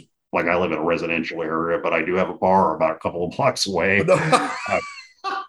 awesome. Yeah. I love it. Yeah. I love how diverse it is. It's great. I, I need to. I need to visit. I have to come have a look because I love. Yeah, for sure. I've always wanted to go to New Orleans. Yeah. Yeah, there is a uh, on on the side of the river where I live. There is a proper. um It's a. It's not an Irish pub. It's an English pub run by a couple of expatriates. It's not one of those pub in the box like O'Flanagan things you find in every town. it was uh, started by a couple of British expatriates. So um, and they have uh, English crisps and um, they used to have pole cask ale. I don't know if they do anymore, but um, it's a it's a good place. I'll take you guys there if you ever come down. Oh, yeah, definitely. You're on. Sounds quite- Yeah, absolutely. So while I was um, doing my research for this, I saw one of your books, Tad Caldwell. Did I see it's being made into a movie? It is. Uh, they they filmed it in 2020 during the pandemic. Uh, director Laura Duvall managed to pull together um, a low budget production. Um, again, it admits very very trying circumstances. They had to have COVID testing routinely uh, on set, and everything had to be according to protocol. It was done as um, I was I have to specify this, and I'm proud of it. When I say low budget, it is a SAG-AFTRA, like union low budget picture. So it's a real feature length movie. It's not like a YouTube thing or a student film. It's going to be about 90 minutes and it'll be submitted to festivals. Um, I don't know if it's going to be in theaters, but then again, what is these days, unless it's like Top Gun or an Avengers sequel, most you know, in like I have a Shudder subscription, and it's one of it's something that absolutely pays for itself. There's so much good indie stuff on streaming now that you can just watch movies all day and all night, and never run out. So um, if it goes to the theater, fantastic. If it doesn't, and it just goes to streaming, that'll be okay too because it's in good company right now. All the most interesting stuff is going straight to streaming. Whether that's a good thing or a bad thing, I know everybody envisions their movie on the big screen. It's just it's just is. It's a reality of the uh, the industry right now. It must Did you be. have much- Sorry, Joe. I was going to say, did you have much involvement in the project? That's all. A little. Uh, I went through and touched up the script. There's a couple of things we had to change because of logistical or budget budgetary reasons. Like in the comic book, it takes place in the summer, and in the movie, we decided to have it set it over Christmas break because they were filming in December. And so when they did outdoor shots, there are Christmas decorations on people's houses and stuff. So we had to. There's no way we could have explained around that. So we just said, okay, so it'll be in winter break instead of summer break. So no big deal there. So there was some um there was certain issues like that that had to be rewritten. Uh some things that just I don't know, like there's a scene in uh the, in the comic where a couple of the characters are eating at like an outdoor table at a fast food restaurant. And so they just moved into a park and they're just eating at a like a, at a picnic table instead because it's free to shoot at a park or you know something like that. So the it's the script was polished and fixed to accommodate little things like that. By and large it's faithful to the comic book. Um so Laura had me work through some of that stuff, and then she had me watch casting videos of the various actors. Which was when I knew she was serious because she had talked about making a movie out of it several years ago, but she was kind of just starting out in film, not just just starting out, but doing like just attending her first class. But as far as getting a toe, getting a toehold in the industry, um, and she talked to me about it over the years, and then finally she said, "I'm going to do it. Um, everybody wants to work because of COVID, so people are willing to come out." And work on like contingency or work for cheap or however, or some people just want to help and we'll like I need you to brush up the script with me and then go through and watch his casting videos. Tell me who you like, who you don't like, and why. And so, yeah, I was involved in that to that extent, but I also I made it pretty clear to her um, from the beginning. I said I'm a comic book writer. I'm not filmmaker, and that I love movies. I'm not being trying to be mean to them or anything, but I said this is your this is your deal. It's an adaptation of my work. So if you have to change something, uh, as long as it's not really obnoxious, as long as you're not trying to like, I don't know, don't use my movie to go after your Twitter enemies. Not that she has anymore is actually very cool, but I was like, don't put anything like overtly contemporary or like obvious or, like, or didactic. Like let the story teach whatever lessons are inherent in the material. Uh, I said, don't do that. Don't um, just leave the spirit of it intact. And if you need to make like little logistical changes or changes in the casting, then you know I can live with that. Um, so that was that was it. I went by set during uh during again this is during COVID, so I was all masked up and everything. I went by the set. I brought a stack of the books. I handed them out to the actors. I had a little sit down with everyone with the cast and thanked them for being there, coming out and answering questions and signed a book. I had like a little like meet and greet with the whole cast. I did that uh, twice, and uh, yeah, it went really well overall. I was I'm very happy with it. It's not I've seen some of the raw footage. Uh, it's being edited right now by Savage Light Studios in New Orleans, so it's underway. It's just it takes a while, you know. So it's been in the can for, uh, I guess, a year and a half at this point. Uh, but we're hoping to get it out by like the end of the summer, one way or another. So amazing! It must be so cool to see one of your stories come to life. Almost, it must be incredible. It's surreal. The first time I saw um, uh, Olivia Worley dressed as uh, Teresa, the Finnish goth girl that's the kind of uh, one of the, the, main characters besides Nathan. Uh, it was legitimately weird. Uh, I was at a, um, I went to this, um, it's like a gaming, it's a gaming store, and they have like, so it's like tabletop gaming, but they also have like a, I don't know, they have like a bar and they have a little restaurant and stuff, but it's meant to like people to order food while they play Warhammer and that kind of stuff. So they converted that into a video store for shooting the film and I just I didn't announce who I was when I went other than like speaking to Laura, but I didn't like, you know, tell the cast who I was until I'd been there for a little bit and just walking around and kind of taking it in, especially when I saw Olivia in costume, she didn't see me. She like passed me in a hall and I didn't say anything because it was so surreal. Like it wasn't unpleasant, but it was just like oh my god this this is a, a, thing that i came up with that was based on my life and experiences not not too too much i mean there's tidbits of stuff i mean i'm not tad caldwell the monster kid is not a biography my father is still alive for one thing and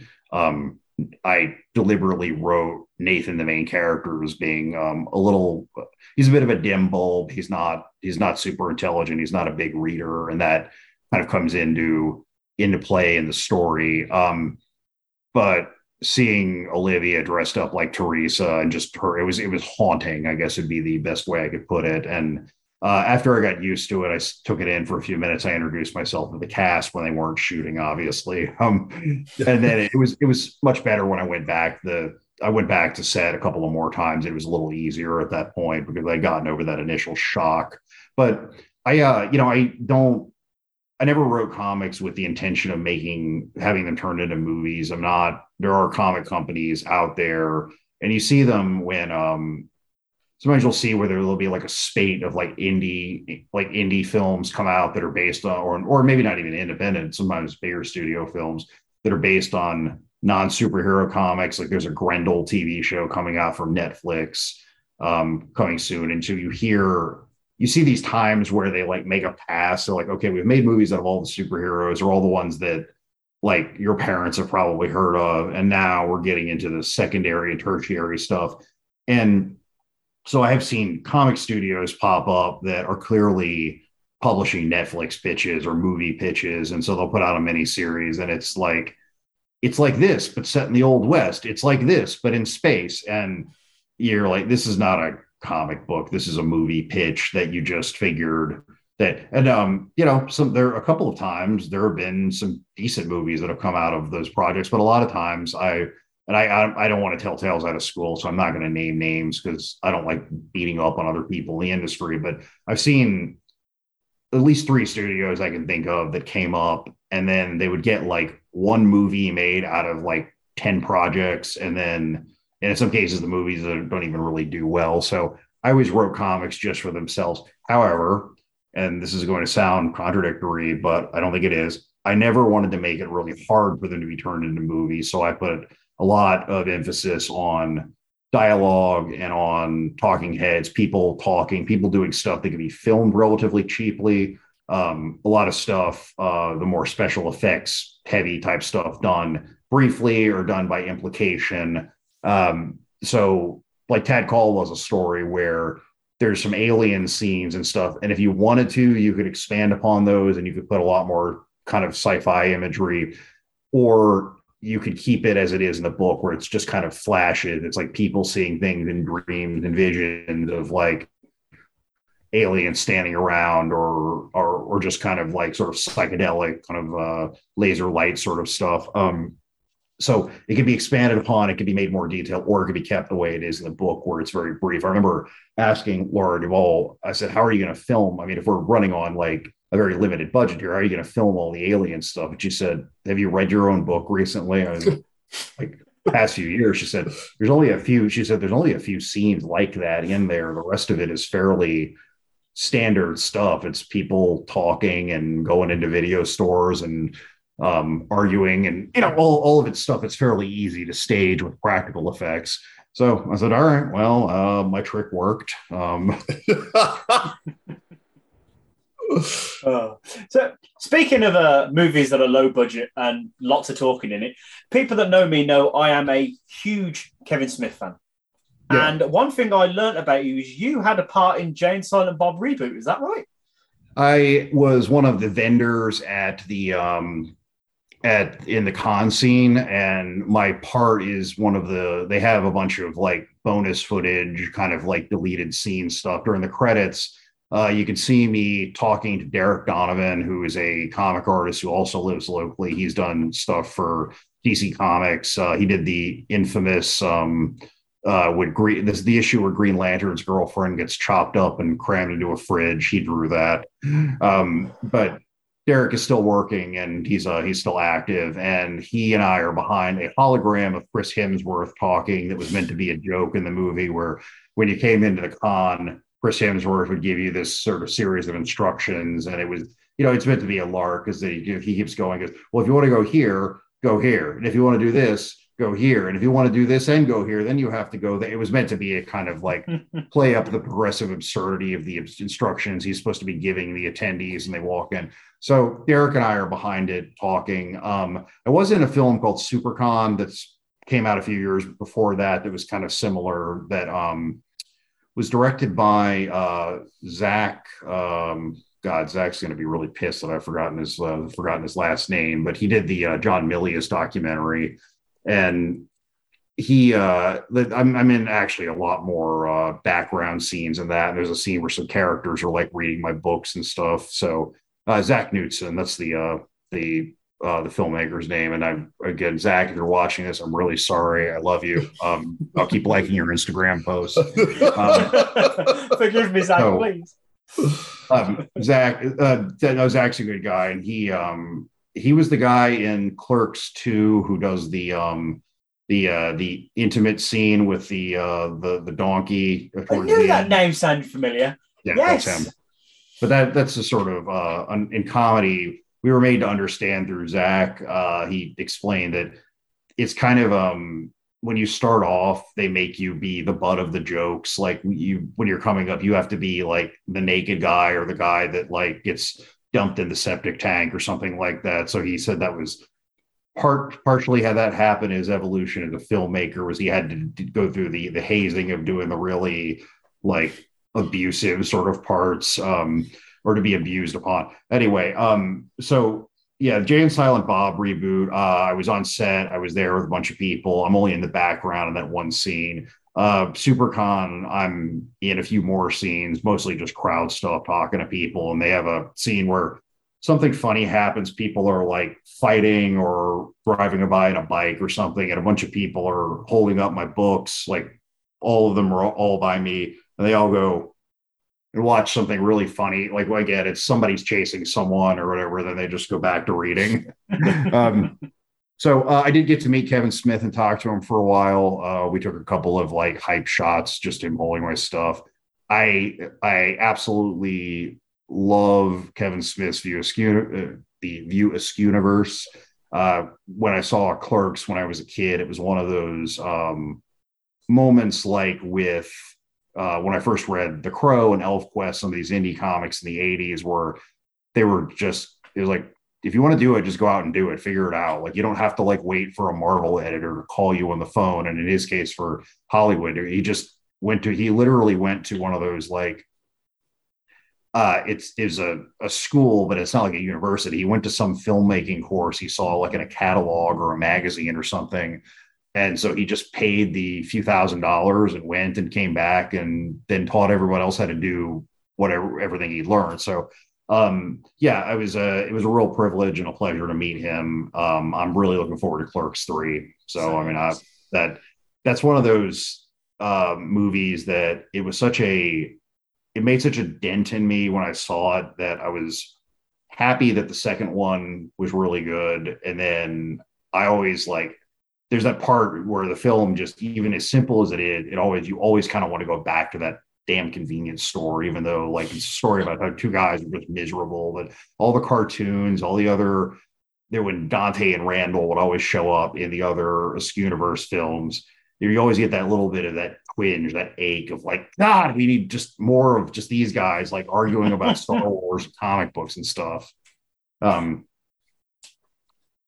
you know, that's and that takes a special film to do that, where you're just like more of this, and there's like a play, there's like a part of me missing now that there's not more. You know, my my father once told me that he saw Star Wars in the theater in the '70s, and he said that um Uh, he, he, told me one time, so nothing ever has ever made me feel that way. And he said every sequel, prequel, whatever that I've ever watched has been there's this part of me trying to recapture the way that movie made me feel in 77 the first time.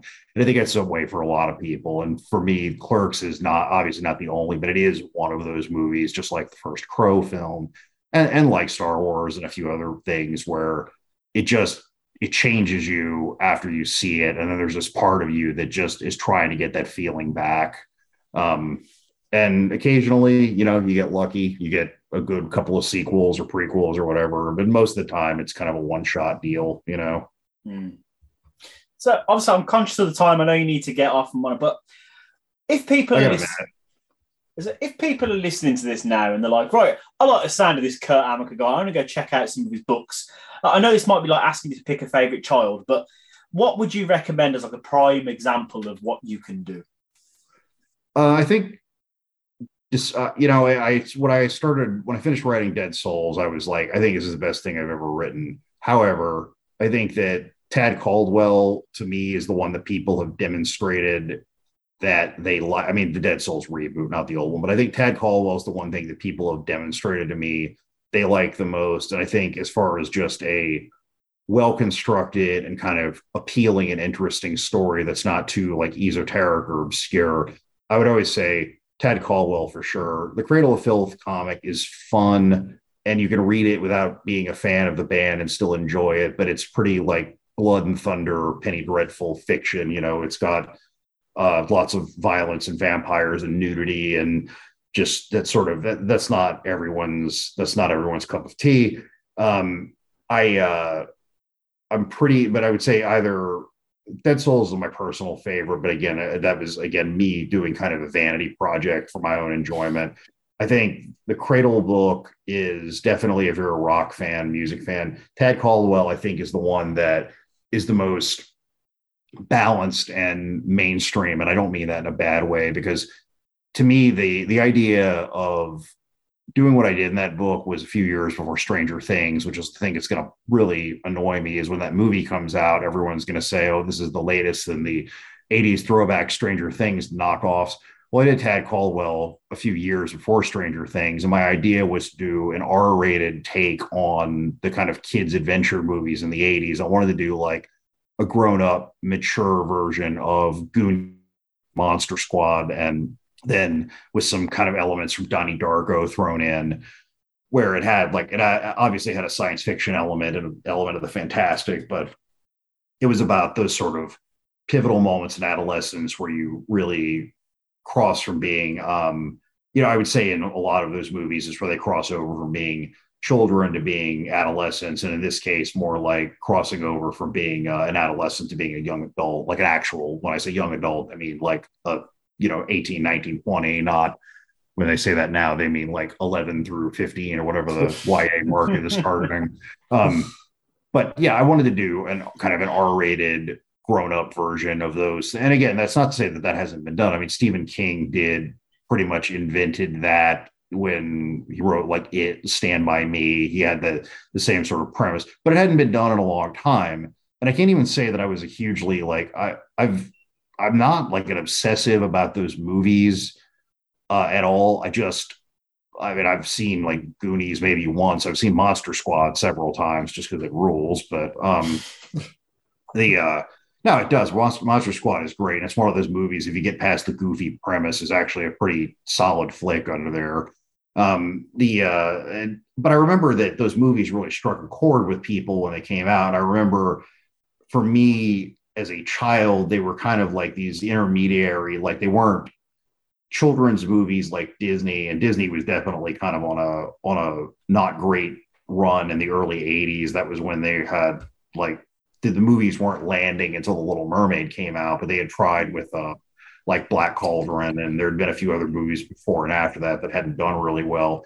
But back in the '80s, uh, if you like liked Disney, it was pretty much just as a you know as a child, was like asking to get beat up, like that was kids stuff, and the but I remember movies like that, those sort of PG and PG thirteen kind of kids adventure movies, like they were they were such where our parents would allow us to watch them, but they weren't like really, really corny or silly or considered childish. It was like this inner, this sort of bridge to, you know, like nobody, nobody looks down on like watching Raiders of the Lost Ark or Temple of Doom or the original Star Wars trilogy. They were that kind of like, okay, this, this is not childish, but it's also still pretty, it's got some grit to it. And, but it's not patently R rated. And so, um, I just, not to get too far afield, but I had a good idea. And I was like, I remember those. I remember people liked them. And I remember that they resonated with me as much as anyone else did. So let me just do this and see how it goes. And then the book comes, comes out, does pretty well. I move on. Didn't think much of it after that. But then Stranger Things comes out. And then people, I had more than one person go, it was kind of similar to that Tad Caldwell comic you did.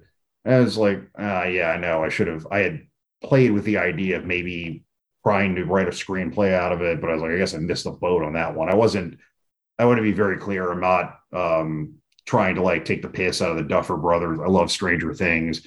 It was just it was derived from the same well. They took inspiration from the same source material, except that they actually went through with it in terms of a, a television show, not a movie. Um, I'm not saying they stole my idea or anything dumb like that. It was, you know, it was drawing inspiration from the same well, except they actually saw it through.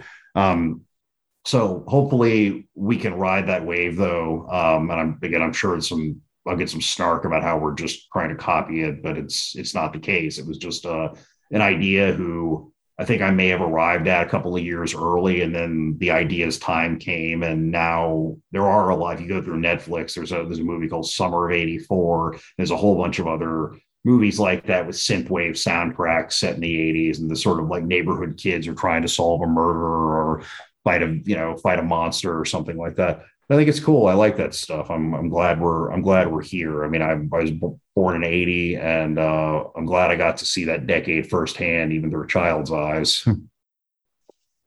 So jealous. So before we let you get out of here and so what have you got coming up? What are you working on at the moment that, that you can talk about?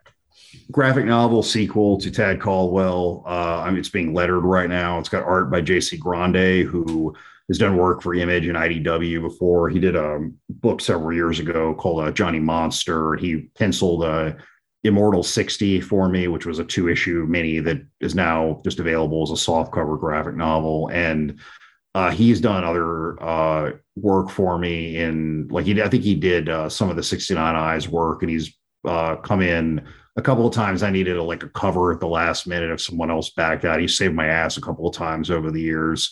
Um, but uh, Karl Slominski, who drew uh, Tad Caldwell, the first one, was not available. And Karl and I are still friends, but he is like 110% committed to developing his own stable of like creator owned projects. And I completely respect that. There was no like animosity. He just said, no, I'm like, I'm on this path. I've got to stay here and put out like his stuff's coming out through Scout Comics. He's got a book called Cult of Icarus that's a, a vampire story that I am going to wait and get the trade paperback because I don't buy many. I do get still read comics, but I don't buy many floppies outside of a couple of titles. But um, I'm really excited about it. And I'm really happy for the success he's had. But uh, JC had kind of a similar style to Karl. It's not exactly the same, but he had sort of like angular kind of um, kind of junky style. And I mean that again, not as a pejorative. It's just it's sort of uh lots of little details and background bits and and kind of uh sharp angles. And so I, I showed it to the original to JC and I said, Do you think you can like kind of keep this style up with the understanding that you're not him and it's not going to be exactly like him? And he said, Yeah, I think I can handle that. So okay. Uh, he is in the process of drawing it. The book is about, I want to say about 140 pages or so. Um, I could be misremembering that, but I'm lettering through it right now. Um, and JC is drawing it. So we hope to have that out by the end of the summer, give or take. Uh, it'll be in bookstores probably. I mean, the comic distribution is really scattershot. There's like Diamond almost folded during uh, during the pandemic, and it didn't. It's still around. There's also a couple of other uh, distributors right now, so I need to get a handle on who I need to send this to. Besides getting in bookstores is very easy. That's just a I'm a small publisher. I have an account with a distributor, but the comic shops are a little different. Um, also, the third issue of the Cradle of Filth miniseries, Maledic- Maledictus Athenaeum. Um, I did the Bathory Aria issue, um, which is my fictional biography of the sort of Cradle of Filth version of Elizabeth Bathory, the Blood Countess, not the I want to be very clear. It's not the historic version. Uh, I've been to the castle. I've talked to like the three English language scholars on the planet. Uh, actually, I've talked to two of the three that study her. So I'm I'm very big into legit history, but this is very much the, you know, kind of like high Gothic, blood bathing, witchcraft, that kind of thing. Um, the the- best album as well.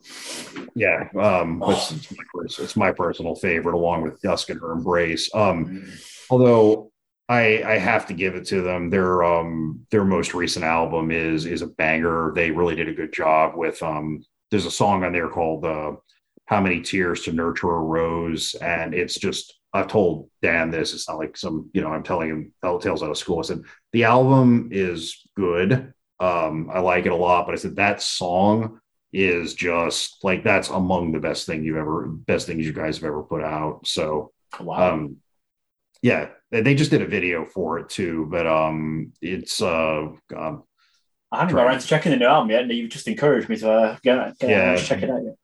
um it's uh yeah dani like i said is a, is a good friend i'm glad i've had as many chances to talk to him and stuff like that and over the years um existence is futile it's the name of the newest album he um he's supported my career he's been a good friend he's been uh, you know it's never been just a question of like working together because working together i mean it's definitely has an element to it because that's just life and reality but uh, I would not be where I am without his help. And the fact that he just kind of like lent his name and spoke up for me and then, you know, brought me on board when he could have had anybody come on to do the Cradle comic. And then he did it again with this mini series because this is coming out through uh, Opus and Incendium, which is a separate, obviously not my company. And it's an anthology thing. So everybody, there's two issues so far, and they've shipped directly from the publisher Mine is the third issue, and those two issues both had two stories each. Mine has the entirety of the 30 pages, so I got the long, I got a longer story, which is outstanding. Um, those have been they were initially just sold through the publisher, and then they got a distribution deal with Diamond. So those the Maledictus Athenaeum comics, both a, a prestige one that has been shipping from the publisher and a cheaper newsstand variant are going to be in comic shops um, starting in um, i want to say the first issue will probably be there this month so mine should be there by september um, because they're going to come out a regular monthly schedule. So people that are looking for something new if you ordered uh, the third issue of maledictus athenaeum um, i know there were uh, there were some delays and everybody's really aggrieved and sorry about that, but it should be shipping uh, imminently, is what I've been told. And the third issue will be in comic shops. And if you didn't want to pay $16.66 for the uh, luxury edition, there's going to be a regular like floppy comic book newsstand version in uh in September along with that. So uh Tad Caldwell graphic novel into the summer, uh new Cradle comic, third issue of of six, just this one just by me out in probably about September, unless you pre-ordered. So and then the movie hopefully out by the end of the summer. Busy, busy boy. Tom, have you got any questions, my friend? Yes. So over the pandemic, obviously, I don't know how many cons did originally, but did you miss doing Comic Cons whilst the pandemic was going on? Like, has it been good to get back?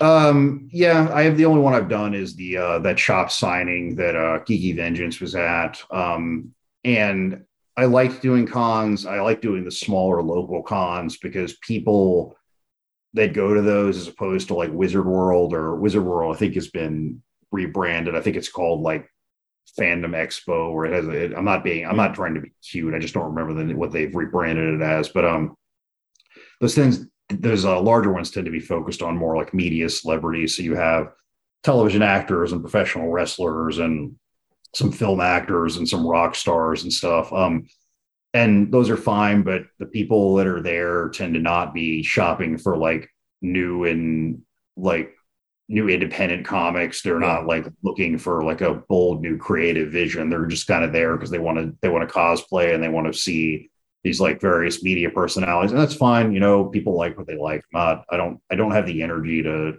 you know kind of uh, beat up on people for their interests or get into that sort of elitism.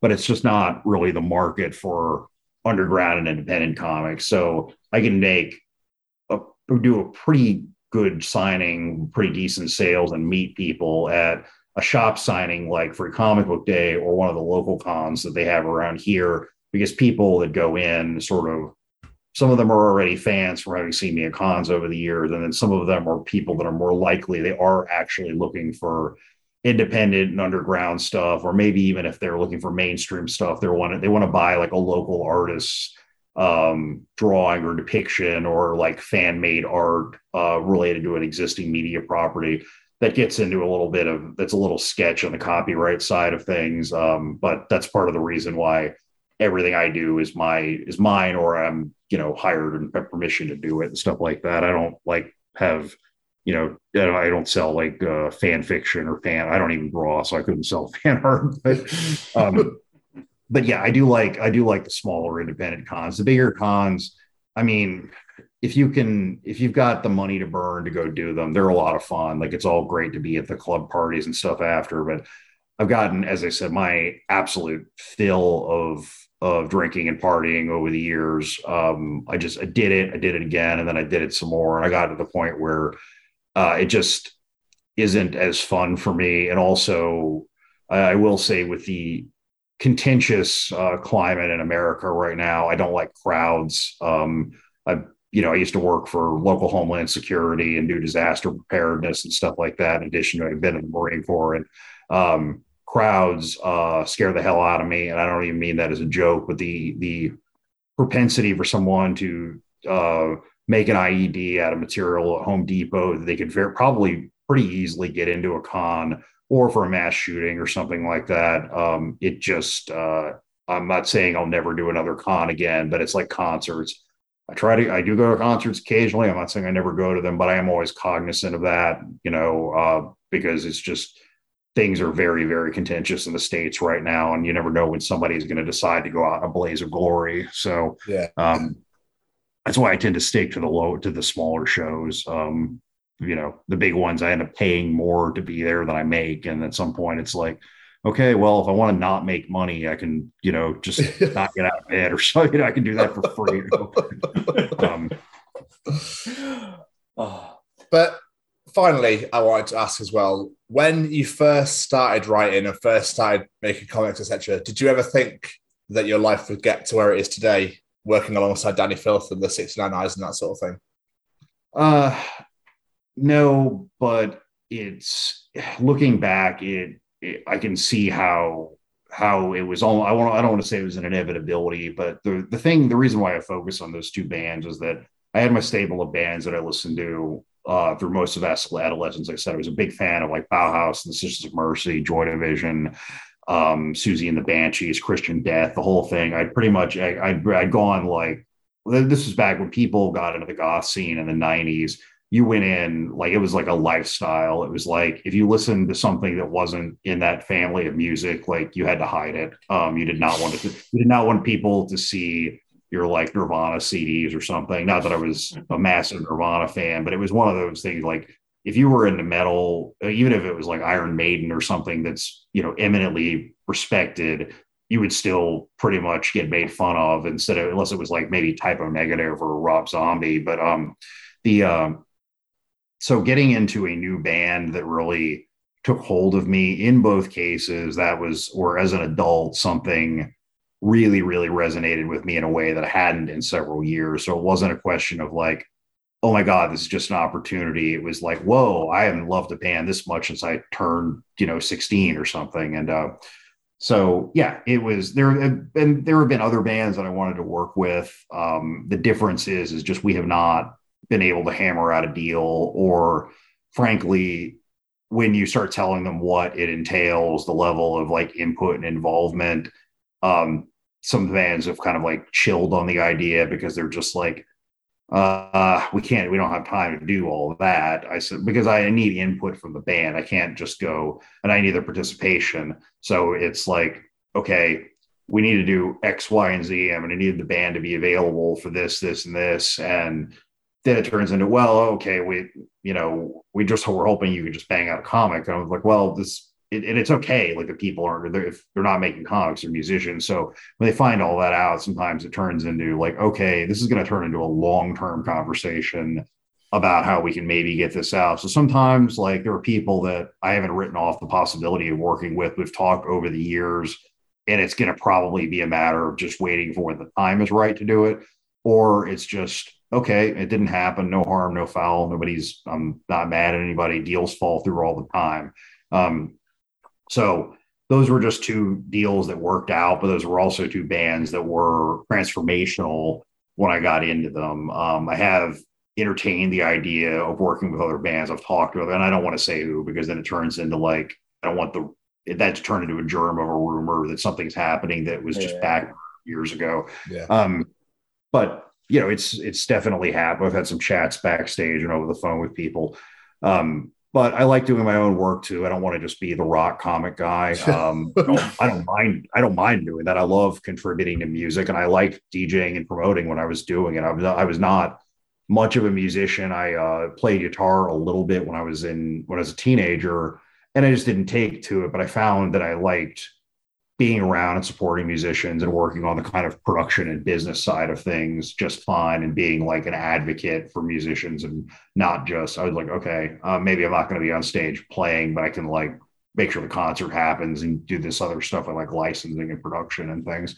So uh yeah that's that's really it. Those are two big those are two bands that i got into very fulsomely as an adult and the deals also worked out um which doesn't always happen and so, yeah, I'm I'm happy about it. I love Dani and Jyrki to death. They're two of my best friends, and that to me is also just a huge deal to be able to go from being like a super fan to being like friends and talking to somebody on the phone and just being able to hang out. But also, when you look back, and you okay, if you like something that much, as much as I did, and you there's a good chance you may chase it down. You will you will find a way if you like something so fulsomely that you're just like by any means necessary will i you know um, yeah That's amazing. Kurt, this has been so much fun talking to you and learning all about what you do and everything. This has been absolutely amazing. Before thanks we do having let me. you go, though, have you got any plugs, social medias, any websites, anything like that you want people to go check out? i'm at uh kurtamacker.com darknotespress.com uh instagram is my name just kurt amacker facebook is kurt amacker comics and twitter is under my company's name dark notes press. Uh, i just do i use twitter purely for promotional stuff just if i've got a book coming out. I don't uh, i don't engage i don't argue with people and um yeah i, I think um um, the comics industry has, uh, become kind of contentious because of social media uh past few years I, I stay out of all of it i just want to like i'm over here just doing my work you know minding my own business Yeah, I totally understand that. Twitter's That's right, become so toxic, it's crazy. Yeah, Um, yeah. Kurt, thank you so much, my friend. This has been an absolute blast. I've enjoyed every single second of it. absolutely guys appreciate it So thank you so much, Cole. Great. It really means a lot. Thanks. Enjoy your Talk to day. you soon. Take care, sir. See you soon. Bye bye. Bye. Just phenomenal. What I I absolutely love this. It's fascinating. I love how passionate he is about what he does. Like he sold me on those books. I really I want to read all of them, especially that new Cradle of Filth one. All about like their best album they've ever done. So Yeah. absolutely sold me. Superb conversation. If, and if he's at a con, make sure you go and see him as well. Make sure you get involved. Just go to where, go to put Kurt Amacker into Google and hit up his website and go and grab some stuff off there. It'll be very much worth your time. I trust you. Trust me when I say it. Kurt, again, thank you so much for coming on the show. We absolutely loved every single second of it. And I hope that you guys enjoy listening to it as much as we did recording it. Mr. Stevens. Hello, sir. It's only bloody audience participation time, isn't it? Lovely. Ladies and gentlemen, it's time to participate in Jamie's participation challenge. This week, I said magic, isn't it? Magical. Have you ever seen a magic trick and wondered just how they do it? So this week, I asked, what magic tricks would you love to be able to learn how to do and why? So, funnily enough, me and Kara started watching Magic for Humans again last night, and just everything just blows my mind. Yeah. Like how he made his wife appear out of a bag. I'm like, how? Like, I don't even want to ask that question. Um, and it was like he had a magic bag, was just pulling anything and everything out of it. Like, what? Like, how, how the fuck? Like, I just don't get it. I don't understand. He put a ring through the bottom of a Pepsi can, the bottom, not the top. You put a like, I, I just, it just fascinates me beyond beliefs. I kind of don't want to know how it works. Yeah, exactly the same. Like, part of me wants to know, but part of me loves the not knowing. Yeah. But any particular trick you might want to learn? No, because I think I'd be awfully shit. It's just, no, I'm good. I'm quite happy not knowing. See, there's one trick I've always wanted to know. When I was a, a wee lad, my uncle used to do this trick all the fucking time. He'd have a 50 pence piece and he'd just make it appear somewhere in the room. It could be in a box of cereal, behind my ear, over in a bowl, something. And to this day, I don't know how he did it. And I want to know if I'm just ridiculously stupid. And he was like, What's that? And then he just shoves it somewhere. Or he actually could do this trick. And I want to know how he did it. Did he place 50p's all around his house I, before you see? I thought maybe that, but then I realised I told him where to put it, and it was my nan's house, so it wasn't his house. Next time I see him, I need to, it's one of those. Next time I see him, I'm going to ask him. The next time I see him, completely goes out my head, and I always forget. Yeah. but I really just want to know how the hell he did it. I just want to know whether he is magic or I'm really stupid as a child. Simple as that, really. Now, I thought we were going to get a lot of normal magic trick answers to this one, but no, the Chronicles fans just gave us the most ridiculous answers in the world, and I love them for it, quite frankly. Connor Sinfield says, "I would like to learn how to do the avocadabra." And you didn't you didn't understand that one, did you? I didn't think you would. Nope. It's the death curse from Harry Potter. Was- oh, avocadabra. It kills people. Yes. Oh, well, there we then. We might want to have a word of Connor. Oh, well. And uh, Jasper Barrett says, uh, I want to learn how to make calories disappear. And me, me and you, Jasper. Me and you. Uh, Corrie House is just channeling her inner Snow White and wants to know how to get woodland animals to clean her home. I Fair, fair. love it. Mick Strawn. I want to know how to make my older brother disappear.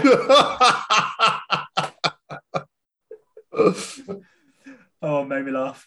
Uh, Graham Arnold with a twofer. He says, uh, First, I'd like to make my ex disappear. Uh-huh. Fair. And then he said, I would love to know how to ab- abracadab a bra, take it off one handed like Joey and Friends. Just Oh, it's in friends. practice, Graham. Come on. This is two. Josh Clark says, uh, it's quite a normal one. He says, I would like to know how to juggle. It's not really a magic trick, but yeah, I, I don't know how to juggle. So fair play. I'd like to learn that one too. Phil Jolly, I would like to make myself disappear. Nice. I see what he did there. It's clever, isn't it? And my favourite two, I've saved till last. PR Brown. How to get my wife to say I was right. Great answer. the greatest answer and the greatest impossible magic trick ever. And last but not least, the only person to give us a proper answer, Keris Mansfield. She understood the assignment. I went to a bar in Soho, London. They asked my mum to take out a £20 note from her purse and write her name on it. Then it somehow ended up in the middle of a kiwi fruit, which she cut in half to get the £20. It still had her handwriting on it, on the, and it was definitely the note she had given him. And her mum even commented saying, Yeah, it still blows my mind. How the fuck Yeah. do people do it? How? He cut it. He must have cut it and taken it and gone, there you go. Maybe. That's the, only, that's the only explanation I can think of. Unless he cut it and showed it, it was inside. But Oh, I don't know. It's yeah. I- oh. yeah. I- Magician. It's like part of me wants to speak to a magician on the show, and then another part of me's like, no, I don't want to learn how to do anything. But then would they give the secrets away anyway? Would they actually tell Well, that's you? the point, that's the yeah. thing. Yeah, as you know. So it's just Probably get bullied by a bunch of magicians telling you not allowed to tell anyone. exactly. Otherwise, it's going to completely kill their industry. Probably, yeah. But thank you so much to everybody that did share the participation, uh, participate in Jamie's challenge, that enjoys Callum's Treachings, that enjoys Tom's journal, the interview, and all the crap we talk at the beginning. You'll enjoy the other 46 editions of the Chronicles of Podcast, available wherever you get your podcasts from.